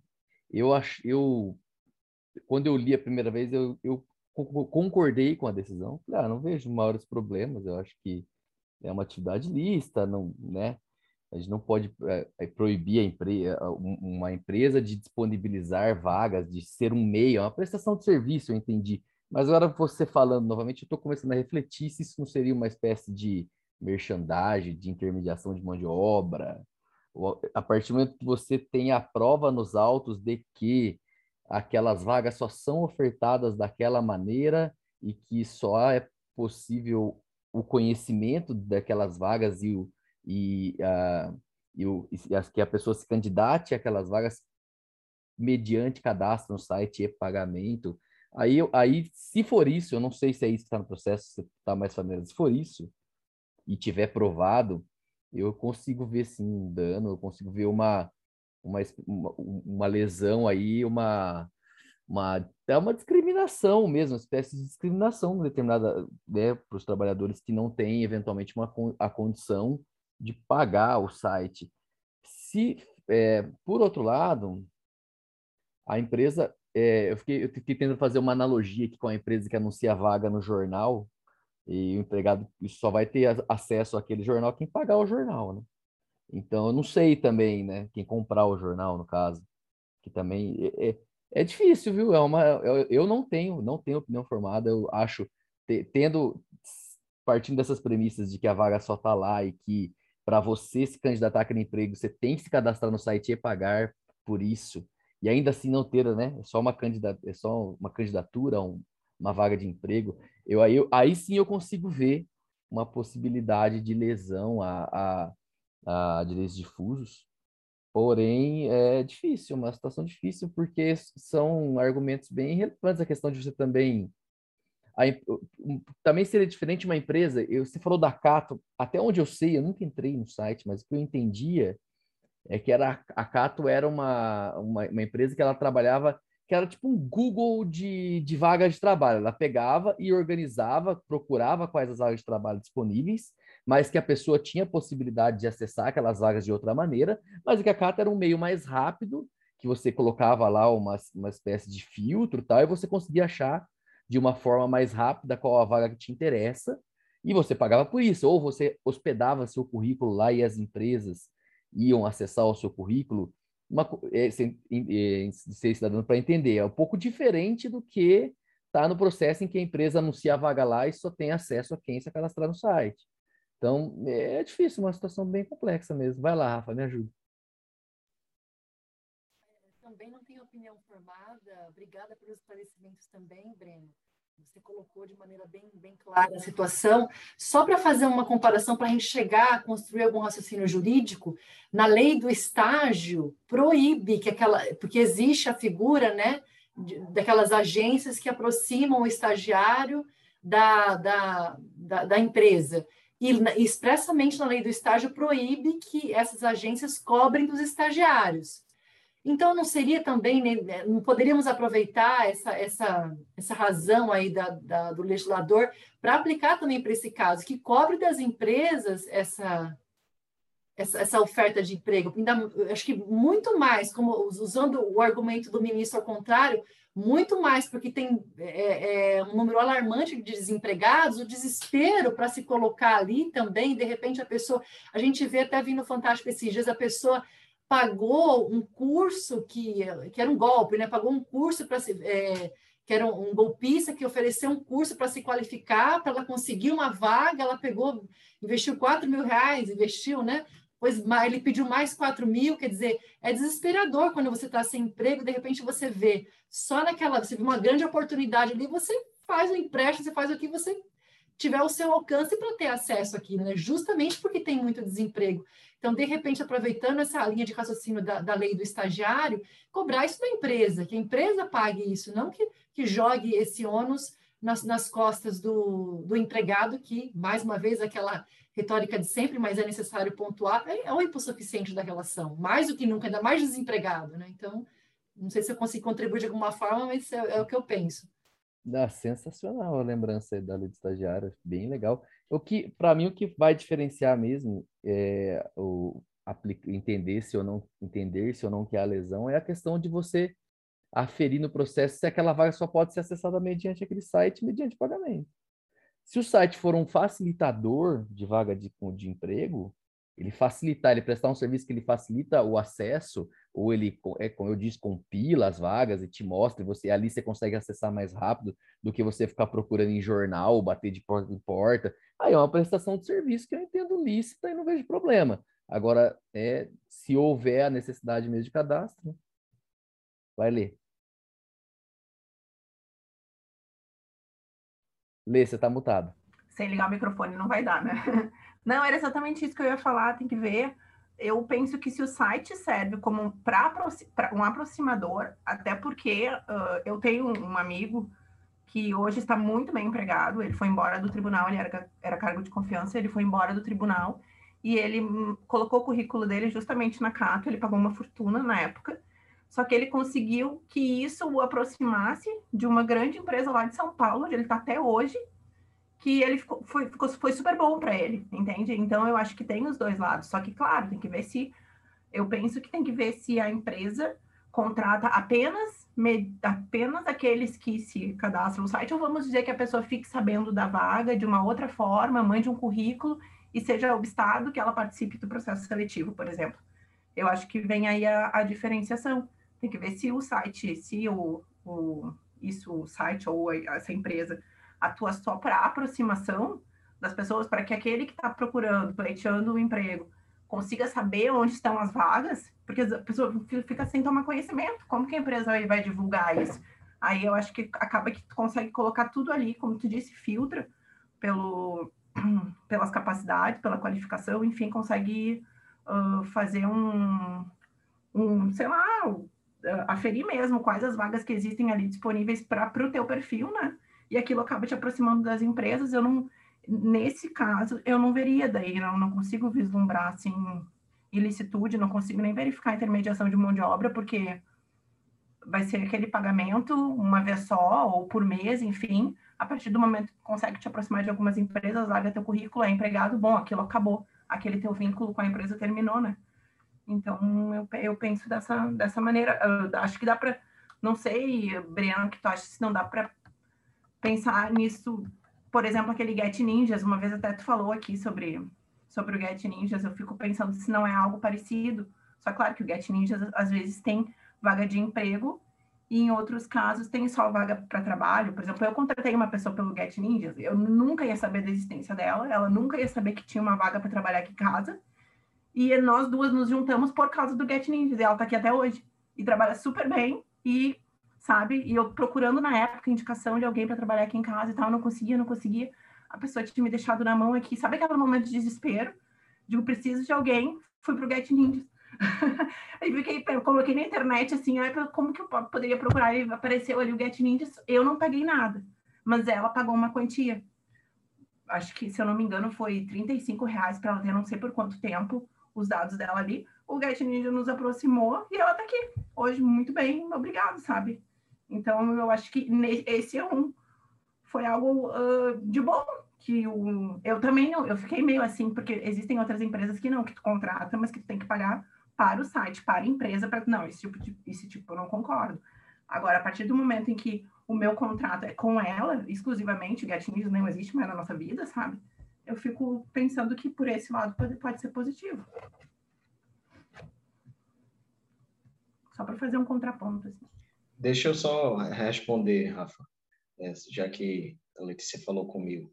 É, então, o, eu acho que o Cato, né, Gustavo aí me ensinou aí como fala, o Cato ele não faz uma, uma intermediação de, de mão de obra propriamente dita, ele faz essa aproximação, como você é, se refere, né?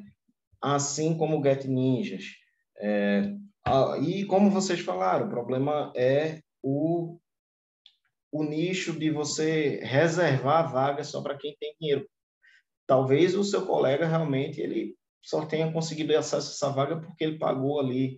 É, só, só vê quem paga, né? Esse é o problema, é isso que o Ministério Público diz, esse é o problema que a gente acha que todo mundo concorda. E isso eu acho que é grave. Agora, a questão do Get Ninjas, eu tinha mencionado lá naquela discussão do Uber, é que justamente para dizer lá que o Get Ninjas, de forma assemelhada também ao Cato, eles têm um sistema que chama do Marketplace, que é um, um mercado de aproximação ali de negócios.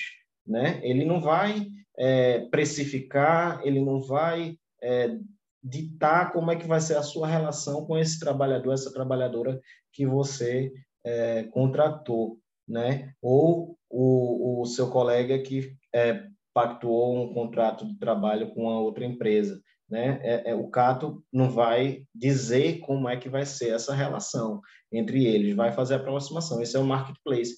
Já o, é, o full service, que são outras plataformas, que elas vão diretamente prestar o serviço, não vai ser só uma intermediação, ela vai precificar, ela vai dizer como é que o serviço deve ser feito, vai dizer assim, olha, essa sua trabalhadora que está aí na sua casa, não sei o que, é que ela está fazendo, mas ela deve fazer de tal e tal forma, né, esse serviço e tudo mais, você vai pagar tanto para ela, ela vai se meter nessa relação jurídica de vocês, né? Aí é que, que entra a complicação, o rolo todo de dizer que é essa intermediação. Mas eu lembrei também aqui de um outro artigo, lembrando aqui o que a Rafa tinha falado antes, que ela falou da lei do estágio, o Ministério Público ele chegou a mencionar o artigo 18 da lei 6.019, que é a lei da terceirização e que também e também do trabalho temporário. Nesse artigo é, diz a lei diz expressamente que é vedada a cobrança de qualquer valor do trabalhador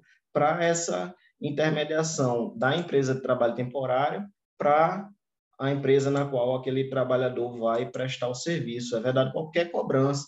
Então, assim, não é exatamente o caso do, da oferta de emprego, né? uma situação diferenciada ali, mas, como, como a Rafaela tinha dito, é, é, a razão é a mesma de não se cobrar ali do trabalhador para a prestação daquele trabalho que ele vai fazer depois. Né? Diz aí, Rafa. Gostei demais dos fundamentos da Letícia também. É bom a gente ver um outro lado. Eu já estava mais fechada dessa questão dessa aproximação. A, a, minha só eh, questão, pergunta é: por que então não cobrar, ainda que seja uma intermediação, cobrar da empresa que está procurando. No, no, caso que você mencionou, né, que você estava precisando de, de alguém específico, eu não sei, eu estou até jogando isso sem opinião totalmente fechada. Eu gosto desse debate, assim, jogando que de repente você me fala um contraponto. Mas por que não a empresa, em vez de, de virar para aquele que está realmente, não vou falar desesperado, mas está precisando muito de um emprego que faz o que tiver alcance dele, por que não procura? Por que não, não virar essa cobrança para a empresa que também está disposta, está querendo arranjar alguém apto ali para aquele posto de trabalho, ainda que seja uma aproximação só, mas por que não mirar, então, para quem tem mais poder econômico? Por que virar no, no empregado? Seria só essa. Eu jogaria essa, essa, esse argumento aí, mas considerando que realmente a aproximação é diferente, acho que é um argumento que deve ser levado em consideração, é só para fomentar o debate mesmo. Rafa, concordo plenamente. Inclusive, quando eu procurei esse o, esse aplicativo, eu estava disposta a pagar. Eu pensei, onde é que eu pago para eles me aproximarem da pessoa que eu preciso, sabe? E não tem essa opção, realmente. Eu até depois eu perguntei para ela, porque eu queria, pensei, se for muito caro, se só tiver uh, dado, uh, se por meio disso só tivesse havido aproximação comigo, não com outras pessoas e tal. Eu, eu se fosse caro, sei lá, eu, eu ia pagar para ela, sabe? Depois de um tempo que ela já estava aqui, eu pensei, vou pagar para ela, porque afinal de contas, né? Mas não, aquilo lá acabou que ela conhece, foi, ela tentou em outros lugares também e tudo mais. Houve algumas possibilidades para ela por causa do aplicativo e não era um valor muito caro, então eu pensei, tá ok, né? E, mas eu pensei na época, tipo, mas por que, não cobram da pessoa que também está precisando? Eu não sei, eu não sei. Eu, te, eu vai ver a disponibilidade de pagar das pessoas que estão precisando, não pagam. Não eu sou uma pessoa que pagaria. Porque, mas claro, eu já estava assim num nível de estresse imenso, precisando de alguém. Já tinha tentado com várias pessoas indicação, indicação, indicação, nada se amoldava, não dava certo. A pessoa que trabalhava aqui teve que ir embora. Eu digo, preciso, preciso, preciso de algo. Eu estava muito necessitada. Eu ia pagar. Mas não sei se as pessoas uh, ah, eu estou dando emprego e ainda vou ter que pagar para poder encontrar alguém. Talvez existe, exista esse pensamento. Quem mais precisa é quem está procurando, não concordo. Quem está precisando do emprego, não, mas eu também preciso de alguém aqui, preciso muito, sabe? Então, não sei te responder, porque eu estaria disposta a pagar, entendeu? Quando eu entrei, eu achei que eu ia ter que pagar alguma coisa. Tipo, eu vou pagar, se vai me aproximar de alguém que, hum, sei lá, mora aqui perto, que pode, porque daí tu ali coloca tudo que tu precisa quantos dias na semana, o que, o que é para fazer. Então, o site ele te traz tudo prontinho. E ela se amoldou tanto que tá aqui, sabe? Aqui para ela, sabe? Então, assim, é aqui para o site também. Mas não sei te dizer o porquê de. Talvez deveriam pensar nisso. Acho que deveriam, poderiam cobrar dos, dos dois lados. Então, se tem que cobrar, se fazem questão de cobrar do lado mais fraco, cobra do outro também. É, porque a questão é matemática, porque eles cobram do empregado porque, lá, enquanto um está querendo dar emprego, 100 estão querendo emprego. Então, eles ganham Exato. 100 vezes de um lado, em vez de ganhar uma do outro, né? É, é a lógica do mercado. Ela é cruel, mas é assim que funciona. É né? cruel, mas é. É assim que funciona, felizmente. Como deveria ser e como é, a gente tem uma distância mesmo. Mas é por isso, porque você tem muito mais gente procurando emprego do que a gente oferecendo emprego. Então, você cobra de quem tem mais, e ainda mais a questão de da necessidade, o desespero em alguns pontos, né? Então você a mina de ouro está do lado de cá, não do lado de lá, então eles cobram de onde vai vir. É mais ou menos. E não só, não só do, da quantidade de pessoas, né, Gustavo? É, é o que o mercado atribui valor a alguma coisa. As pessoas não dão esse, não, não pensam assim, eu acredito, como a Letícia pensa, né? Ou pensou ali de eu vou pagar para achar um trabalhador. E aí é o que o ministro falou, inclusive. É, as pessoas que querem um trabalhador e, o que não falta é trabalhador, né? Querem trabalhar, é, é, eles, é, quem o valor está na realidade do outro lado, invertido. Quem está disposto a pagar é quem está buscando uma vaga, quem está buscando um trabalho. As empresas, elas, como elas têm uma, de modo geral, ou tomador de serviço, de modo geral, tem uma demanda, uma oferta grande, encharcada de trabalhadores, então acaba que não tem valor muito valor, mas eu acho que eles cobram também, talvez, ali para ter acesso é, a um currículo diferenciado alguma coisa do tipo que se amolde melhor aquilo que se busca, né? Mas, infelizmente, a lógica do mercado às vezes é meio cruel mesmo. É, e, e quando, só para deixar claro, quando a Letícia fez assim, falou assim, é, aqui para ela, ela fez um, um símbolozinho de um coração aqui, para quem está ouvindo, só saber que foi um coraçãozinho.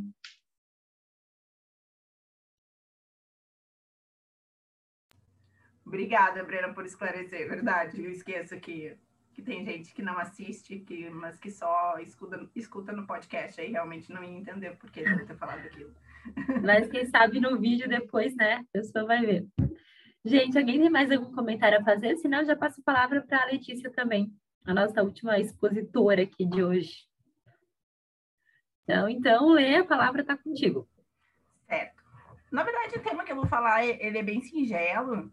Eu escolhi ele, em verdade, porque eu, eu desconhecia essa de sintonia de entendimentos do TST, sendo bem franca com vocês eu desconhecia, eu pensei, puxa vida, né? Mas uh, eu sempre fiz, uh, sempre é, trato da questão dos descontos previdenciários e, e fiscais sobre as indenizações por uh, dano material e dano moral do acidente de trabalho. Eu, eu sempre acreditei, sempre li, enfim, ou vi, errado que não, não, não, não incidiria esse tipo de, de desconto nessas parcelas mas uh, daí por isso do meu interesse de falar sobre esse julgado, que está no informativo 238, uh, são embargos em recurso de revista, né, foi julgado pela, pela STI. O ministro relator deste julgado dos embargos, né, é o ministro Breno Medeiros. O que, que aconteceu aqui? O Tribunal Regional do Trabalho, uh, ao fixar, eu não me lembro se ele fixou ou se ele manteve, enfim, não importa, a indenização por danos materiais e morais em razão de acidente de trabalho, ele entendeu que haveria incidência dos descontos previdenciários e do imposto de renda sobre esse valor indenizatório. Fez isso com base no artigo 12A da Lei 7713 de 88. E resignada, recorreu a reclamante, né? E defendendo que não, que não, ela, ela defendeu, na verdade, a questão da, do, do imposto de renda, dizendo que não deveria incidir imposto de renda sobre a verba, ela defendeu isso com base nos artigos 1533, 154 e 145, parágrafo 1 da Constituição, além do artigo 43, 1 e 2 do CTN, e também defendendo que o desconto do, do imposto de renda acabaria por ocasionar a redução da indenização a ela devida. Então, também por isso não seria o caso de incidir o imposto de renda. E nesse julgado, uh, ao chegar no TST, esse recurso de revista, não foi conhecido o recurso de revista. Na verdade, tinha havido recurso de revista dela e da empresa da reclamada com relação aos descontos previdenciários também. Então, foi o que, que decidiu o TST no julgamento da quinta turma, mesmo ministro do julgamento da que a Ju tratou aqui, ministro Caputo Bastos, ele não conheceu do recurso de revista, eu estou falando com relação a esse tema, né? Não conheceu do recurso de revista, dizendo que o acórdão do TRT estava em total sintonia com os precedentes do TST. Uh, e de acordo com a iterativa, notória jurisprudência do TST, enfim. Então, ele entendeu que não, cabe sim, cabe desconto previdenciário e de imposto de renda sobre a indenização por dano material e moral decorrente de acidente de trabalho. Fez isso com base também, assim como o TRT, com base nos artigos 12 e 12A da Lei 7713 de 88, e também disse que, uh, de acordo com as súmulas, a 363, em especial a 368 do TST, no, dois, no item 2, que a súmula, ao estabelecer a responsabilidade do empregador quanto a, aos recolhimentos das contribuições fiscais e previdenciárias, eh, resultantes de créditos do, do empregado, né, reconhecidos em decisão judicial, ela não faz qualquer distinção sobre a verba C de natureza indenizatória, decorrente de, dano, de acidente de trabalho, ou não. Então, com base nisso, ele entendeu que sim, sim, cabe, cabe uh, esse tipo de desconto. Aí vieram os embargos, daí agora sim, esse julgado específico, os embargos a SDI da reclamada, juntando precedente da oitava turma, dizendo totalmente o contrário, que não, que não cabe incidência de descontos fiscais previdenciários sobre as indenizações decorrentes de acidente do trabalho.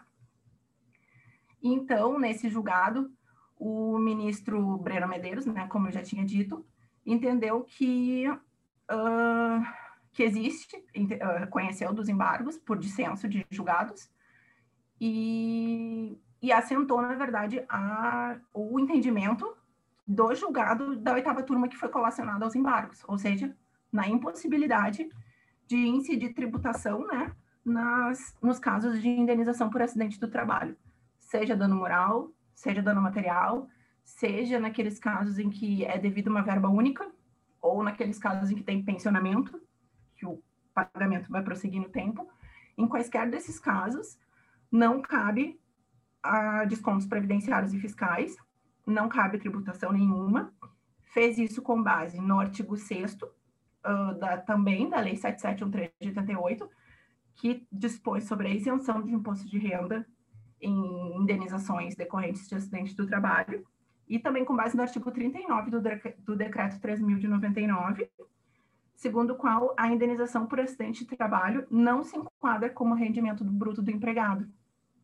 Então, se não se, também, logo, se não se enquadra como rendimento bruto do empregado, também não se enquadra como salário de contribuição para fins de atrair os descontos uh, previdenciários de que trata o artigo 28.1 da Lei 8.212, de 91. Então, é, é, bem singelo mesmo, como eu já tinha dito. A conclusão aqui do TST foi o quê?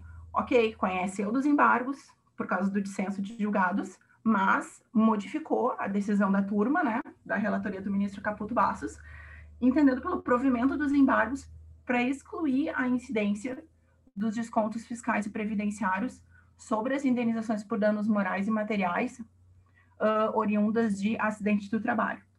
Por enquadramento do, por não enquadramento desse tipo de verba no conceito uh, legal de rendimentos, mas sim dentro do conceito e possuindo a natureza jurídica de reparação de danos e não de rendimentos propriamente dito.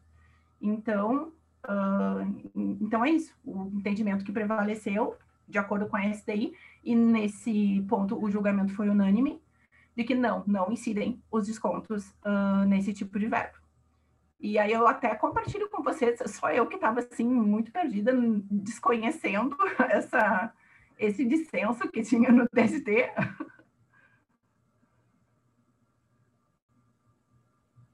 É, eu é isso que eu ia falar. Inclusive, o que me estranhou mais em toda a sua explanação, muito boa, diga de passagem, é que o processo precisou andar tudo isso para eles dizerem que não incide imposto de renda e contribuição previdenciária sobre verba decorrente de indenização, né?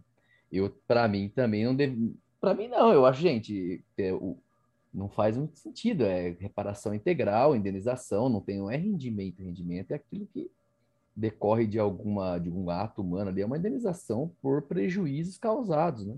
Uma, pela perda, pelo dano moral, pela perda, redução de capacidade do, do empregado. É, o que me estranha mais, não tem nem muito o que comentar, na verdade.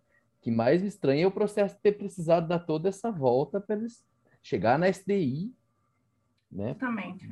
Uniformização de jurisprudência para falar algo que era para ser né, para mim, pelo menos eu também concordo com você, Lê. Para mim era uma coisa bem óbvia e básica, não faz, não consigo ver muito sentido no entendimento contrário. Vai lá, pois então, vocês sabem que eu até procurei, desculpa interromper. Não, imagina, imagina. Não, você está na não, preferência. A expressão não, é sua, continua. Não, eu, vocês sabem que eu até fui uh, nos, nas, nas sentenças, uh, de, nos, nos exercícios de sentença da, da, vida, assim, né? Olhando os exercícios, mesmo que eu não fiz, outros que eu tenho só espelho e tudo mais, fui ver se algum professor dos que eu tive acesso comentou isso em algumas sentenças, porque esse é um assunto que tem bastante nos exercícios Sim. de sentença, né? Fui pesquisar, não, mas não, não, não encontrei nada, não dá nada. E até eu li e reli de novo o tópico do, do julgado da, da quinta turma, em que ele realmente ele fala isso, não conheceu do recurso de revista, pois o acórdão do TRT está em sintonia com a atual e iterativa jurisprudência do TST. Aí eu fiquei pensando, puxa vida, mas eu estou muito por fora. É mais uma casquinha de banana desse atual e notória jurisprudência. Pois então. Pois é, mas, mas menos é, mal, eu mim... não estava sozinha. É, isso é o tipo de coisa que a gente faz até meio cara crachá quando a gente vai fazer alguma prova, coisa de, ah, é indenizatório, uhum. indenização não incide né, isento de né, não Até porque a letra da lei, né? É, bem, é um, é um cara crachá total mesmo, não, não tem nem, você não perde nem tempo, é uma linha, né? Mas uhum. vai lá, Breno, agora vai. Não, eu, eu queria chamar a atenção para um argumento é, da decisão do recurso visto, que você falou, Letícia, que eles falaram, ah, mas a súmula ela não faz diferença é, para a questão do recolhimento é, entre na, a natureza da parcela ser indenizatória ou não. Não foi isso que você falou, não foi que eles haviam dito. Se, é, bom, a súmula pode não ter tocado nesse ponto, né? Mas então, para que serve o parágrafo terceiro do artigo 832 que manda o julgador na decisão discriminar a parcela da verba? E no próprio parágrafo ele fala para fins de incidência da contribuição previdenciária. Então, assim, o fato de a súmula não, não ter nada lá não quer dizer absolutamente nada, né? Uma coisa que eu acho que poderia, e, e eu não entendi se é o caso, acho que não, ensejar uma dúvida real, é a questão de você ter um acidente do trabalho, e aí você tem o período de garantia de emprego, e aí você vai mandar determinar pagar esse período, e aí isso aí que você vai pagar são, é salarial ou é uma indenização? Aí sim você vai discutir se vai haver recolhimento desses valores, desses meses que o empregado saiu, e o retorno dele, se é a natureza salarial ou se seria uma indenização sabe, da, da remuneração que ele teria direito. Aí é uma, uma, uma discussão justa, mas... É, porque enfim, você é... discute a natureza, né? Tá? A discussão da natureza Isso. da verba, você não discute se... Né? Ali não tem nem discussão, né? Bizarro, é realmente bem estranho. Exatamente. É, aqui nesse caso não há dúvida quanto à natureza da verba, né? a partir do momento em que aí é a partir do momento em que se considera bom a discussão verba salarial indenizatória bom a partir do momento em que se afirma que se reconhece é indenizatória como a, essa questão que o Breno falou, se, se entender que essa verba do período estabilitário é indenizatória, bom, aí incide, tudo bem. Quer dizer, desculpa, se entende que é salarial, vai incidir, se entende que a indenizatória não vai incidir, mas aqui não, aqui ninguém discutiu a natureza da até porque não teria o que discutir da natureza, né? Indenização por dano moral e material de acidente de trabalho. Mas me chamou a atenção, então o julgado ele é muito singelo, a questão é singela, mas eu achei que valia a pena trazer, porque realmente foi algo que me causou espécie. Aí, mas mas é isso. Então, na verdade, vamos continuar fazendo do mesmo jeito nos exercícios de sentença e tudo mais, porque porque é assim mesmo que a SDI reconhecer. Pode falar, Rafa. Não sei se é uma pergunta pueril, mas quando mencionei que danos morais e materiais, esses materiais incluem uma pensão mensal vitalícia, por exemplo? Sim, né? Sim, foi o que o julgado disse. Tanto o dano material, a indenização por dano material que seja pago em valor único, vamos dizer, uh, lucros cessantes, enfim, uh, quanto o caso de pensionamento. Em que se... Pensionamento. Perfeito, obrigada. Uhum. Gerou essa dúvida da pensão, mas. É, não, ele, ele referiu expressamente a questão do pensionamento também. Perfeito, muito obrigada. Isso aí, gente. Outra discussão que deu uma. que rendeu um pouquinho também, né? Alguém tem mais algum comentário a fazer? Viu, Lê? Não é tão singelo assim, né? A gente acha que é singelo, mas nunca é. Sempre tem que discorrer, sempre tem que discutir, sempre tem alguma divergência. E é isso, gente. Se ninguém tiver mais nenhum comentário a fazer em relação a essa exposição da Lê ou em relação a qualquer tema que a gente discutiu hoje, então eu acredito que dê para encerrar por aqui depois de mais de três horas e meia. Quem for escutar, que lute, né? Mas realmente valeu a pena, acho que foram discussões muito boas. Então é isso, ficamos por aqui. Obrigada a todos vocês que participaram e quem vai nos ouvir depois também. Se tiver alguma dúvida, algum comentário, alguma sugestão, a gente fica às ordens mesmo na nossa, nas nossas redes sociais, né? Como o Saulo sempre marca todo mundo ali sempre que a gente divulga episódio.